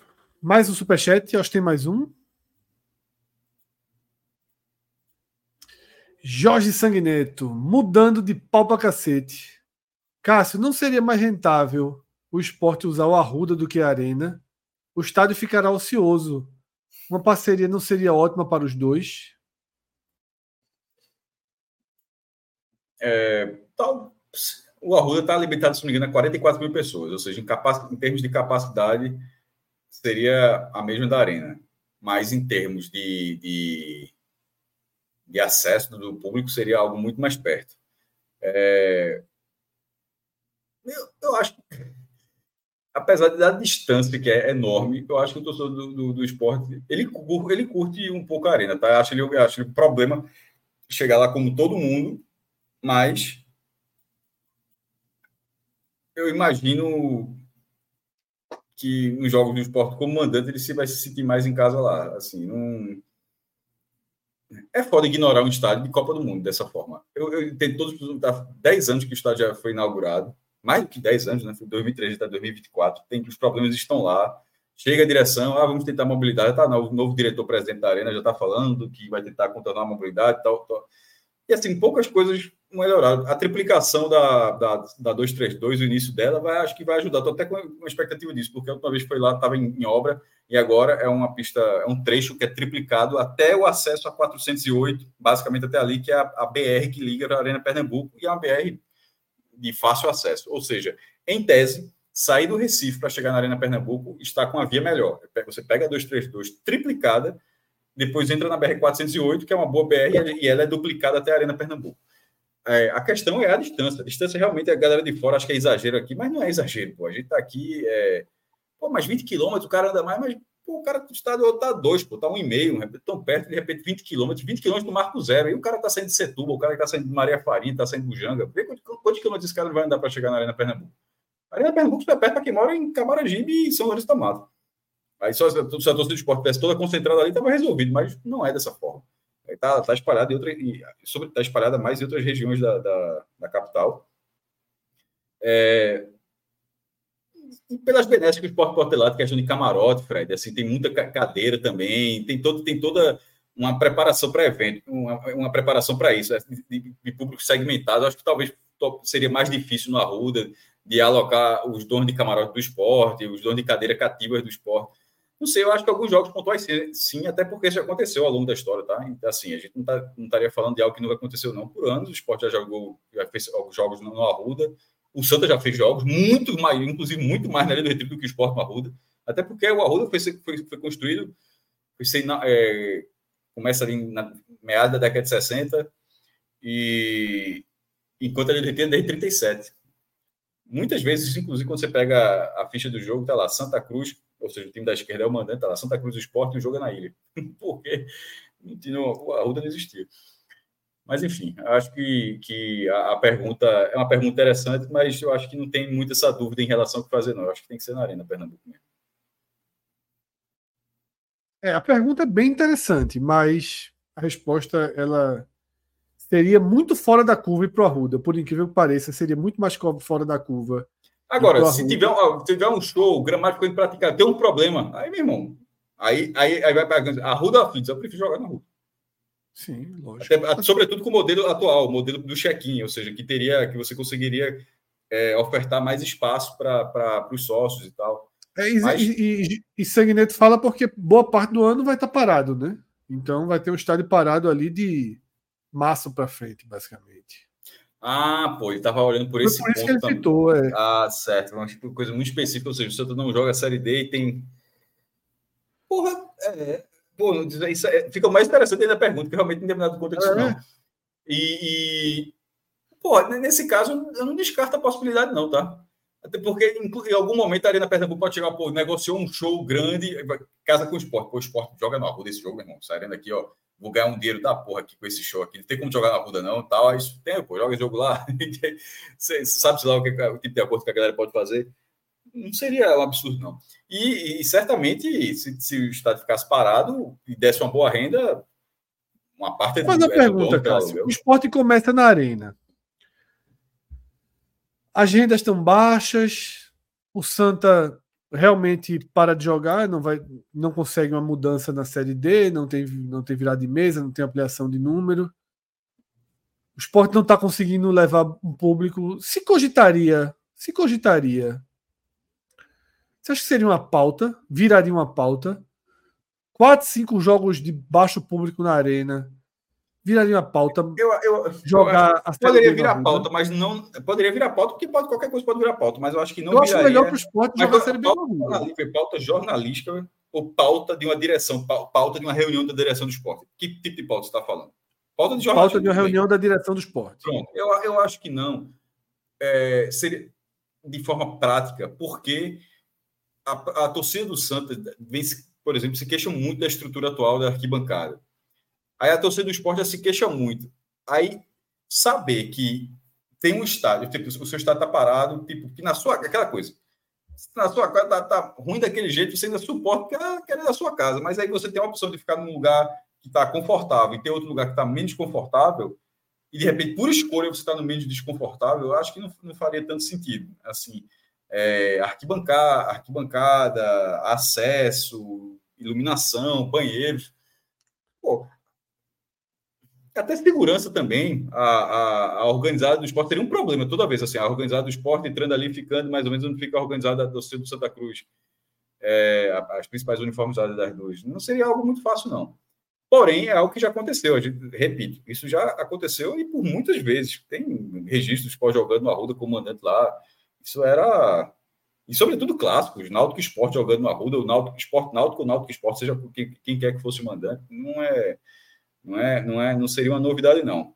Mas nenhum, mas, mas nessa época não havia Arena Pernambuco. Havendo Arena Pernambuco, acho que é, eu, se fosse da reunião, estivesse da reunião, eu, eu optaria, nesse caso, manter na arena. Até Mesmo cenário que eu falei, né, Cássio? Quatro, cinco jogos com menos de 10 mil pessoas, fracassando. Eu acho que para tá, em que, em que campeonato está jogando isso para ter menos de 10 mil pessoas? Só pra, porque o Pernambucano. Ter, Pernambucano, Pernambucano dois, três jogos da Copa do Nordeste. Não, pois é. Porque no Pernambucano, eu acho que se fosse na ilha também é nessa faixa. 8 mil, 9 mil pessoas, é, não é, no, é nessa faixa. Na, Seria, seria nesse nível aí, no, no, no turno. É, e a Copa do Brasil depende da campanha. Beleza. Não, não, não, quer responder a pergunta com esse Eu respondi, porra. Beleza. Como eu não respondi? Ok, então, okay. então menos, tô, menos de 3 mil pessoas. Média de 3 mil pessoas. Mil, eu tô a 5 mil. Eu tô a 5 mil respondendo a pergunta. Não, é eu sei, porque eu fiz essa coisa. Não, não, porque eu não sei assim. Eu falei no número de 10 mil, e tu se apegou que 10 mil. Então, eu vou mudar. O esporte está com média de 3 mil pessoas na arena. Fez pronto, cinco jogos. Aí, aí, aí é um cenário, aí, eu, aí eu vou rebater. É um cenário, pronto. Aí, é, eu não acredito nesse cenário. Porque, como tem um check-in. Não é responder, Fred. É porque tu é foda de vez em quando. Eu tô, não, porque então assim, eu, vou, eu tô querendo dizer um número. Educada, eu quero dizer um de forma. Deixa então, esqueça de número. Deixa eu fazer a pergunta. Esqueça número. Como tem um check-in, se fosse só o real, pagando e lá a bilheteria, comprar o ingresso, talvez fosse esse público. Mas como tem um check-in, é mais difícil ter esse público. Porque o ingresso estava okay. segurado. Eu quero dizer o seguinte: a diretoria se reuniu e chegou à conclusão seguinte: meu irmão, tá horrível. Tá dando prejuízo. O público não tá indo. A gente perdeu dois jogos, a torcida largou. Vamos considerar o Arruda? Você acha que nem assim se consideraria uma. Mesmo nesse momento, eu acho que teria que trocar de soço. A crise já está muito grande pelo que você está falando aí. Tá bom, tá bom, tá bom. Eu desisto. Eu desisto. Não tem resposta. A crise já está muito grande pelo que tu falou ali, meu irmão. Mas, mas um jogo, um jogo, nove e meia da noite, quarta-feira, contra quem, meu Deus do céu? Contra. Pronto, começamos a falar a língua. Sexta-feira, sexta-feira, nove e meia da noite, na Arena Pernambuco. Aquele jogo Amazonas. miserável. Esse daria a gente? um jogo miserável da Série B. Aí depois levou essa lapada toda que você falou ali. O Guarani sem Bruninho, que acabou, né? Sem Bruninho, o Guarani acabou. O Guarani sem Não, Bruninho. Esporte Guarani é jogo tradicional. Vai, bota o time aí. Esporte, pelo amor de Deus, quem? Qualquer time aí. É, é, poderia se pensar. Eu mudaria? Eu não mudaria ainda não. Não mudaria ainda não. Porque eu, eu considero os elementos que você desconsidera você quer você está tá tratando uma hipótese, mas eu, eu, eu, gosto da hipótese prática. Eu estou tentando dizer para você elementos que da hipótese prática, prática façam que fique mais. Eu acho que em algum momento isso vai ser alguém vai discutir. Se levar uma lapadinha, vai dizer, ah, a Arena Pernambuco, você vai mudar e tal, não tem o que fazer, a, Arena, a do Retiro não foi reinaugurada ainda e tal, e aí? Será que usa os aflitos? Será que usa a Ruda começar? Eu acho que isso, não descarto essa possibilidade, não. Mas eu não faria. Eu acho que já respondi tá, eu já está respondido, eu acho. Certo, respondido. respondido, respondido. Agora, agora, agora eu estou achando a pergunta 100% respondida. Porque era isso que eu queria, era entender que, tipo, surgiu uma demanda, mas mesmo surgindo a demanda, você prefere a manutenção da arena. Tá? Pedrão, jogo, abre o site aí. Jogo vai, sempre vai ser um campo melhor para jogar? Ou não vai? Sim, mas o Arruda costuma ter um bom gramado, mas sim. Nesse momento, não, nesse momento tá, tenta, tá cuidando, tá reformando, mas assim, a arena. É, até a solo, toda a estrutura lá foi feita, porra, é todo um negócio de Copa do Mundo ali que foi feito para isso. Então, em tese, tem um gramado melhor. É, a capacidade de gerar receita lá é maior. E o check-in, que é um fator primordial, que é um programa de sócio que o esporte tem, que o Bahia tem, que o Fortaleza tem, que o Ceará tem, esse faz com que a média de público você tem, o Náutico tem também, que, que aliás, o próprio Santa tem, mas é porque está muito pequeno, mas eu digo, tem de forma efetiva, de ser relevante para dar um público bom. E isso faz com que esses públicos realmente diminutos me, me pareçam, nesse momento, me pareça improvável. Mas levar as lapadinhas, aí tudo bem, aí eu concordo. Levar as lapadinhas vai dar esvazio. É isso, tá? A gente vai finalizando aqui o Raiz. Um pocket de duas horas e meia não é exatamente um pocket, mas. Não tem mais superchat, não? Tem mais não, tem mais não. Tá bom, acabou. Eu fui fazer essa live de tarde, quando, quando o Rodrigo falou assim, ó, é sem Fred hoje, maravilha e tal, vamos terminar cedo. Terminando quase mas quatro horas. Não, né? Minhoca. Não, mas é porque quase começou tarde. tarde. Não, começou tarde, mas não demorou tanto, não. Não, mas foi quase assim, duas horas de live, pô. Um programa que era para ser ali uma hora. Sim, quase pô, isso aqui, meu irmão, não é minuto G1, não, porra. Isso aí é. é pô, mas aí também é porque, como a gente ia ter live de noite. Quando eu perguntei para vocês 10 horas da noite, assim, que hora vai ser essa live? Que eu é minuto de rua, cara. Faz, ah, eu vou até qualquer coisa acessa nosso portal. Não, pô. Eu vou até pedir desculpa aqui para a torcida do Ceará, porque assim, o Ceará está tendo muita movimentação de mercado. E de fato eu não fui olhar detalhe a detalhe onde cada jogador jogava. A pessoa falou, ah, o Thiago está tá desinformado. Eu estou vindo de férias, eu estou bem desinformado mesmo e tal, mas me deu uma semana. Não, é, pô, a gente não fez o campinho, a gente não apresentou o campinho prontinho como das outras vezes. A gente é, foi disse que você jogar. Quando a turma começar a jogar, nem entrar, não entrar campinho, não. Eu botei o campinho pra gente botar na hora mesmo. É. Mas é isso, tá? Nem jogou, porra, o time. O gente tá escalando time que não jogou e a galera tá dizendo que a gente tá errado. E o treinador botar? Ninguém sabe nem como tá jogando, pô. nem jogou. Tem essa carta aí. Nem jogou, é, como é que tu não, sabe? É, porque teve ali Giovanni, é um a Gessé, não sabia. Tá errado. Eu tava, eu tava realmente desinformado, eu tava desinformado. É isso, tá? A gente vai finalizando aqui esse raiz. Uma e meia amanhã tem mercado, que a gente volta, inclusive, a debater o Ceará, porque a gente vai de novo debater esses jogadores. Foram movimentações aí do mercado, tá? E aí o campinho vai estar certinho. Léo Fontinelli já mandou aqui um guia de orientação de onde encaixar cada jogadorzinho. É. Tá? Até zagueiro. Os zagueiros eu botei aleatoriamente, viu? Eu não botei zagueiro direito na direita, esquerda na esquerda, não, mas até isso lá corrigiu já. É, zagueiro eu estou botando em qualquer lugar. É, corrigindo. Botou dentro da área zagueiro, meu velho. Veja só, você vai jogar na direita e na esquerda, a gente vê depois. Tá? Mas amanhã, vou ver se atualiza todos os campeões de todos os clubes para a gente ir passando, né? Mas é isso. O futebol vai voltar. E a gente vai aí sim fazendo o acompanhamento. Bahia, eu tô pensando. Não tá ligado que o Bahia tô tá pensando, tá cara, agora, esse campinho, esse campinho ficar rodada a rodada. Tá? Nada Botando o número de quantas vezes os caras jogaram tal.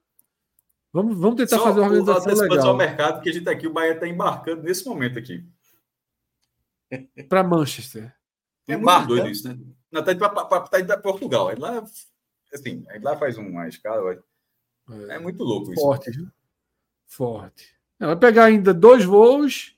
Não, vai ver, um... só. Lá, e lá tá frio. E um busãozinho. Né? Fazer lá uma tá ali com o Manchester seria bom. Tá frio pra cacete. Vou chegar lá, vai, vai para treinar, vai ter que dar uma aquecida.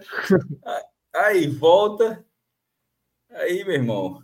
Riachão do Jacuípe. Como é que faz? É, Solve. É, é isso. Então, amanhã, uma e meia, mercado, e à noite, aí sim, atualizaremos todas as outras coisas da vida com o H Menon, tá? Quarta e quinta, mercado. Quinta de noite, a gente fala já um pouquinho da estreia do Santa Cruz, no Pernambucano, do como foi também o jogo do Retrô na quarta, como foi essa transmissão, né? Novo, novo, novo stream, né? Chegando para o nosso mercado aqui local, que é o GOT. Como é o nome? GOT. G-O-A-T, GOT. Isso. Que nem Greatest, greatest of Cabra. É, a cabrinha. A cabra. Mas é isso. Valeu, galera. A gente se encontra aí ao longo da semana. Foi um raiz com trio, mas rendeu. O, o, o, o, bastidor. O programa tinha uma pauta. Essa pauta não foi debatida. Foi. Que era. Foi tua questão ideia de... toda, hein? É, ideia toda, do norte, né? Os brasileiros do norte, né? Fica para outro dia. Fica para outro dia, fica para outro dia, fica para outro dia. Mas eu não achei isso engraçado, porque o programa tinha uma pauta. Uma. Era. quando a gente quando a gente estava no bastidores, Pedro, o diretor, perguntou: qual vai ser a pauta para eu escrever aqui em cima? Aí disse: meu irmão, faz pergunta difícil, não, pô. Vamos botar no ar e a gente vê. Tem aí o post de Cássio sobre o brasileiro do. Eu acho esse brasileiro do norte. A gente vai discutir depois, pode até fazer um programa sobre isso. Que eu acho até mais legal fazer um programa redondinho sobre isso. Eu acho a pauta boa pra cacete, viu? Não duvido que a turma consiga buscar. Tu me surpreendeu agora. Assim, eu, eu, isso faz tempo que, meu irmão, desde o sexto sentido que eu não vi, eu não vi um plot twist desse. Eu estava, quando começasse a falar assim, quando estava preparado, eu, eu, eu, eu, escutei tu dizer assim, eu, eu acho essa pauta uma merda. Assim, quando tu falasse assim, eu disse, oxe, meu irmão, me surpreendesse de um jeito. Tu, meu irmão, tu armou, tu armou no coração assim, vai falar, eu acho, não sei o quê. Tu Veja. Doa pra cacete. Veja, eu acho, eu acho que a CBF abriu a porta do inferno faz tempo. Não tinha por que ter mexido em nada. Pré-71, em nada, em nada, em nada. Os campeonatos tinham seu valor, tinham seus nomes, eram torneios nacionais. Só que agora ele mexeu em algo que de onde você puxa, você vai ver injustiças. E depois de 37, meu amigo, 39 ou 37, toda vez eu esqueço. 37. 37. Depois de 37, meu amigo. Eu coloquei uma frase, mas eu acho que não chegou a olhar o post, mas coloquei assim. Cheguei não. em 2010. Hã? Cheguei não. Claro que não. Tu leu o blog, não. Deveria, mas leu. É... De vez quando eu leio, pô. Quando interessa. Aí, aí, interessa, eu vou até ler. Depois. Mas ó, hoje interessante você não leu, você não leu, você não tem Sim, não tive tempo, jovem. Eu, eu, aí, eu passei três horas em casa hoje. Qual é a frase? Sim, tu teve tempo que tava jogando beat tênis, né?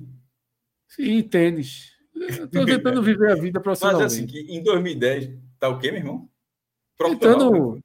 Não, diminuindo peso, estou me dedicando mais. Teve uma fisioterapia ah, okay, hoje também. Mudar de categoria. Categoria. Senti uma fisgada no, no, na região dos glúteos. Precisei para uma fisioterapia. Maria. É, assim, que em 2010 a CBF mergulhou né, nessa, mergulhou na história, mas só no, mas não foi no fundo. Ela deu um mergulho ali. Perfeito, perfeito. Mergulhou na, mergulhou na história sem, sem ir no fundo. E aí, meu amigo deu margem para question, questionamentos que, que a gente vai debater e tal. E não é achar que tudo pode, que tudo deve, não, mas é simplesmente é, é analisar o problema criado, assim, em algumas situações. Assim, é, é vou até refazer, não é problema criado. Porque do, eu acho que, que a unificação de 2010 ok. A de 37 eu acho que ela faz com que muita gente eu disse, opa, dá. Dá, dá para dá para ir, dá para dá para buscar, dá para buscar uma coisinha. Até porque, Cássio, a sociedade vai mudando, né? E assim, tu sabe qual é o nome do torneio Rio São Paulo? O torneio Rio São Paulo, o tradicional torneio Rio São Paulo. Qual é o nome oficial do torneio Rio São Paulo? Não? Diz aí? Não. Torneio Roberto Gomes Pedrosa. Por quê? E, ah, e, não é, obviamente, não é coincidência, ele vai mais ou menos de, quase de forma ininterrupta, de 1950 até 1966. Preste atenção, me acompanhe. 1966, certo? Em 1900, sendo conhecido popularmente como Rio São Paulo, e basicamente o troféu era é o Roberto Gomes Pedrosa. Em 67, convidam clubes do Rio Grande do Sul, é, de Minas e eu acho que um do Paraná, que nem foi nem Atlético nem Coutinho, foi Ferroviário. E aí ele passa a ter a ser mais, não dava para ser mais Rio São Paulo, ele vira, passa a ser realmente conhecido como Torneio Roberto Gomes Pedrosa. Aí eu tava, eu até coloquei, coloquei isso no post assim. É, Porra, bicho, eu sei que era só Rio São Paulo, mas era outra época. O cara fala assim: Meu Deus do céu, o torneio que eu ganhei em 66. O, que, o de 67 é campeonato brasileiro. O de 66, que é o mesmo campeonato assim, não é. Assim, ele só tinha gente do Rio São Paulo, mas, é, mas era, era uma potência da época, era o crescimento, porque tudo não é um avanço. É a lógica, por exemplo, eu estou só, eu só provocando debate. É a lógica, por exemplo, para que em 37 se aceite como Campeonato Brasileiro um campeonato tão enxuto como foi o torneio que o Atlético Mineiro venceu. Porque era, de fato, o primeiro torneio interestadual de nível profissional. E você, ok, mas se você for, mas se você for em outras competições, você vai ver muita abertura. Mas enfim, não vou me estender, porque realmente a gente começaria o debate agora, só para só falar é. que. E, e isso Perceba que a gente nem falou dos títulos de Ceará e Esporte Fortaleza. Eu estou falando das outras aberturas. Romário mesmo. Romário é Romário, né, meu irmão? Aí, é, Romário virou presidente do América. Aí disse.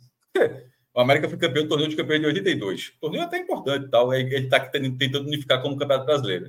Meu, ele, Romário disse mais ou menos assim. Não sei se foi exatamente com essas palavras, mas foi mais ou menos assim. Vale mais do que do Atlético.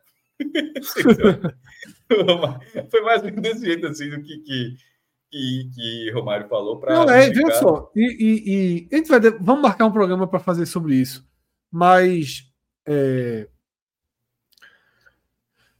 é muito difícil analisar o passado com os olhos do presente. É, só que é, é, isso é a maior dificuldade. Verdade, só que na hora, só que na hora, só que na hora que a CBF abriu essa porta, você tem que analisar o passado pelos olhos do presente. E pelos olhos do presente, eu não vejo como a sociedade deve aceitar que existiam dois torneios. Metade geográfica de um Brasil jogava outro, um e metade jogava outro. E só um desses valer, hoje em dia eu acho isso Palmeiras não foi campeão no mesmo ano, duas vezes. É. Eu acho isso inaceitável. Então, é um debate, a gente marca aí um dia é. Né, para a gente fazer, porque é um debate Copa interessante. Copa das, Copa das Confederações também, né, né Três, são três troféus bem bonitinhos. É, cara, tu lembra da Copa das Confederações, né? Que também não era Copa das, Copa das Confederações, não era Copa das Confederações. Era a Copa do Rei Fábio. Isso. É. Não, aí... mas perceba que é diferente do que eu tinha falado. Ali era Rei Fábio, ali foi realmente minhoca. Renomeada para Isso. a Copa das Confederações. Isso. O que eu estou querendo dizer é que, ó, que o torneio Rio São Paulo ele, ele só não era ele só não era ele só não era popular, mas ele, o nome oficial dele já era esse. Ele, só, ele era conhecido como Rio São Paulo. Só que quando colocaram o Clube dos outros estados, disseram, ó, vamos Caraca. assumir o nome oficial agora. Tipo, não renomearam não, só deram mais luz ao nome que já existia. Entendi. É isso, tá? Vamos marcar, vamos marcar para fazer um, um especial aí sobre os campeões brasileiros do Norte e esse movimento, né? Começou, é assim, eu vi muito forte Lucas Barcelos, né, no, no, no Twitter. Ele, ele um é, o, não, que... não é, é, porque ele é o criador do dossiê, né? Ele, ele, ele é. tem, tem, já tem dois, tem um, um, um, de 68 do esporte e tem o de 69 que, que foca muito no Ceará, Mauro ba... que foi Mauro Bastos, com, com registros excepcionais, como, por exemplo, em 69, Fred, já não tinha mais Taça Brasil e já não tinha o Centro-Sul, só tinha o, o Norte-Nordeste e o Robertão. Ou seja, em algum em 68 chegaram a ser quatro. Em tese, a CBF deveria, em tese, deveria ter reconhecido quatro campeões em 68. Mas em 69, só foram dois campeonatos. E havia uma previsão de cruzamento. Assim, é, com, com, com, desculpa, até falei até besteira. Com o Centro-Sul que foi eliminado para ter o cruzamento e virar, e o Ceará ser, tem, tem até o regional, para o Ceará ser campeão brasileiro e junto com o do Roberto Gomes Pedrosa. Não recebeu o troféu, ou pelo menos eu acho que o eu até estava lendo o dossiê dele, não, não teve troféu, mas tem um registro de que em algum momento isso estava na regra ali. Aí vai se perdendo com o tempo, tá ligado? É. é isso. Em breve a gente faz um programa especial né, para debater, porque três títulos nacionais para o Nordeste assim, do nada, seriam bem-vindos. E se for, e se, e se fosse. Só uma pergunta, você pode até repetir mas foi para repetir a resposta. E se a CBF fizesse o, o, o, o meu caminho? Eu disse, ó, eu vou reconhecer como Brasileirão do Norte. Quero o apelido. Se o outro virar Brasileirão do Sudeste, isso ótimo. Se não, não. Tem que ser equivalente ao Robertão. É. Veja só, eu não estou sendo. Nos olhos, nos olhos dos anos 60, não é. Equivalente. Não, Óbvio que não era. Ninguém estava achando que era. É. Mas aos olhos dos anos 60, o campeonato dos 59, o campeonato paulista valia mais que a Taça Brasil. Então, assim, a gente não pode, é o que eu estou dizendo, aos olhos daquela época não faz sentido. Só que a CBF, desde 2010, passou a tratar o passado com olhos do presente. E ao tratar o passado com olhos do presente, fica difícil aceitar que quando você divide o Brasil em dois, só um lado vale. Fica difícil aceitar. É, é e politicamente é sempre melhor contemplar mais gente, né? Ainda mais numa instituição politicamente dividida, com presidente enfraquecido e tantas e tantas outras coisas, tá? Eu, ah, já, acho que se Edinaldo, eu já acho que se Edinaldo, eu acho que ele ficaria mais enfraquecido ainda. É, mas a do Atlético foi muito ruim, cara. Foi muito feia do Atlético. É. Muito estranho. Muito estranho. Enfim. Muito estranho. Do Atlético não não, esse, esse, programa vale. Minhoca tá maluco aí, já tá apertado. É, vocês que puxaram. Vocês que puxaram. Não, é, final, obrigado, boa noite. já meteu uma tabocada em mim aqui, pô, dizendo que eu não conheço futebol sul-americano. Eu conheço, não, pô. Eu assisto o futebol brasileiro e o futebol europeu. Se Mas, o cara soubesse que eu... Jeremy, Jeremy, muito obrigado. Dormir, duas da manhã, tá na audiência aí. Um abraço. Eu tenho, eu tenho que dormir, Jeremy. Nem sempre dá para assistir todos os jogos possíveis do mundo, não, cara. É, eu quero saber. É, exatamente, porra. E parabéns para ele que conhece muito, né? Manda é. tua arroba aí que a gente depois acompanha e teus. É, exatamente. Abre o canal aí que a gente assiste. Pronto. É muito Abraço. arrumar é muito é muita confusão o esporte arrumar o campeonato na. Valeu, galera. Vamos, um de pontinha de estrela faz Nossa, mais um estrela. Meu Deus do céu, o troféu já tá lá. Mais difícil é ter o troféu. Já tá lá. Alan, tá com essa... Alan é muito. respeita muita gente, pô. É Pedro, pô. Culpa tua, meu. Eu já tinha acabado de falar, não, que de tarde eu larguei, muito. Larguei aqui, eu também, só pelo diretor.